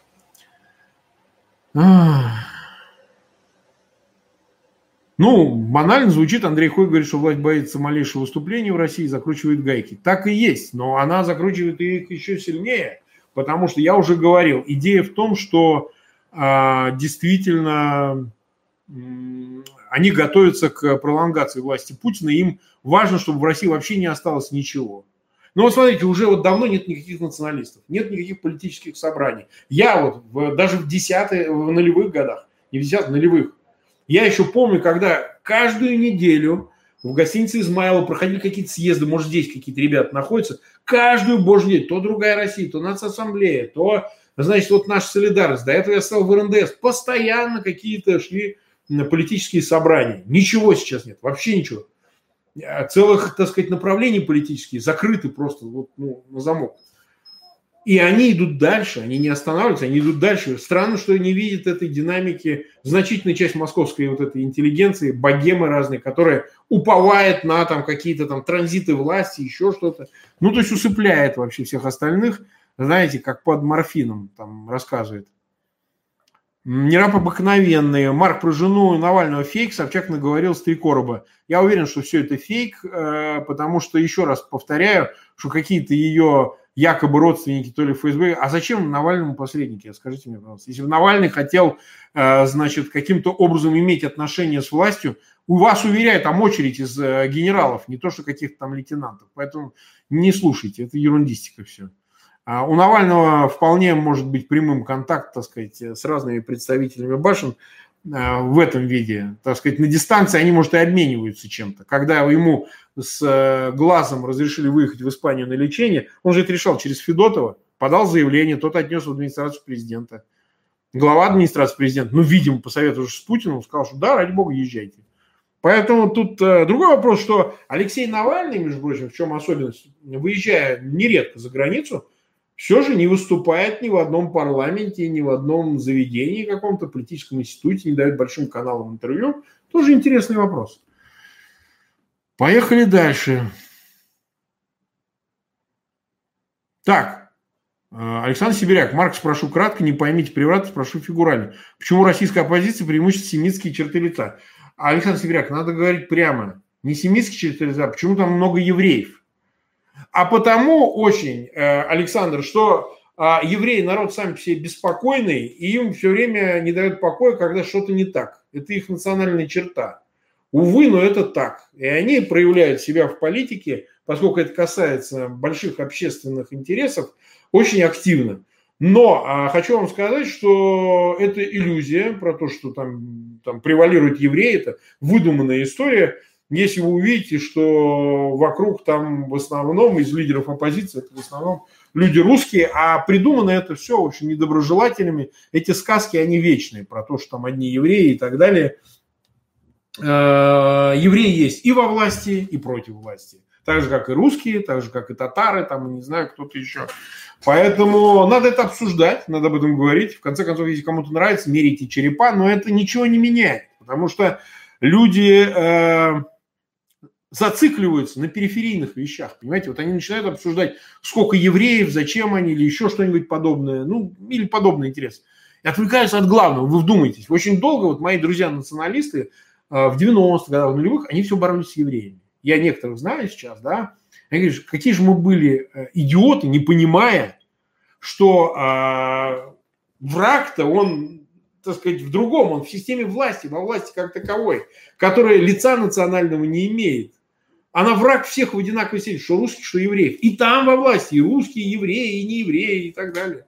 И люди тратили энергию, силы бесконечные на это препирательство, кого тут больше и кого тут меньше. И потеряли страну, вы понимаете?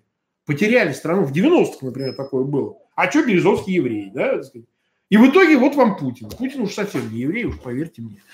В итоге, значит, все эти темы периферийные, как выяснилось. Даже в той же Украине, посмотрите, они перестали с этим припираться. И у них совершенно другая, по-другому голова устроена, они про другое. Нам насрать, кто там, э, мы кого менеджером нанимаем, там, во власти или в антивласти. Нам важно, так сказать, чем он нам поможет, что он сделает. А нет, так вот, пинка под зад. Один срок и нету. И это оказалось очень эффективным механизмом, потому что как бы кому-то нравился, я нейтрально отношусь к Порошенко, к Зеленскому, кого-то. Нейтрально. Я россиянин, я в дела э, политической власти в Украине не вмешиваюсь. Но я уверяю вас, что, значит, не понравился один, меняет на другого. Ни один президент, кроме Кучмы, не сидел два срока в Украине. И это, возможно, важное преимущество Украины по сравнению с Россией. Но в России вообще всего два президента были, и то друг другу передавали власти, а этот, что и говорить. Так, ладно. Читаем дальше. А, так, так, так. Ага. Ольга Лебедева задает актуальный добрый вечер. Не отразится ли внедрение нового Рунета на вашем канале? Будет ли возможность смотреть ваши другие интересы? Оля, вы знаете, не знаю. Я бы ответил бы на этот вопрос, но я даже не знаю. А, просто, честное слово, не знаю.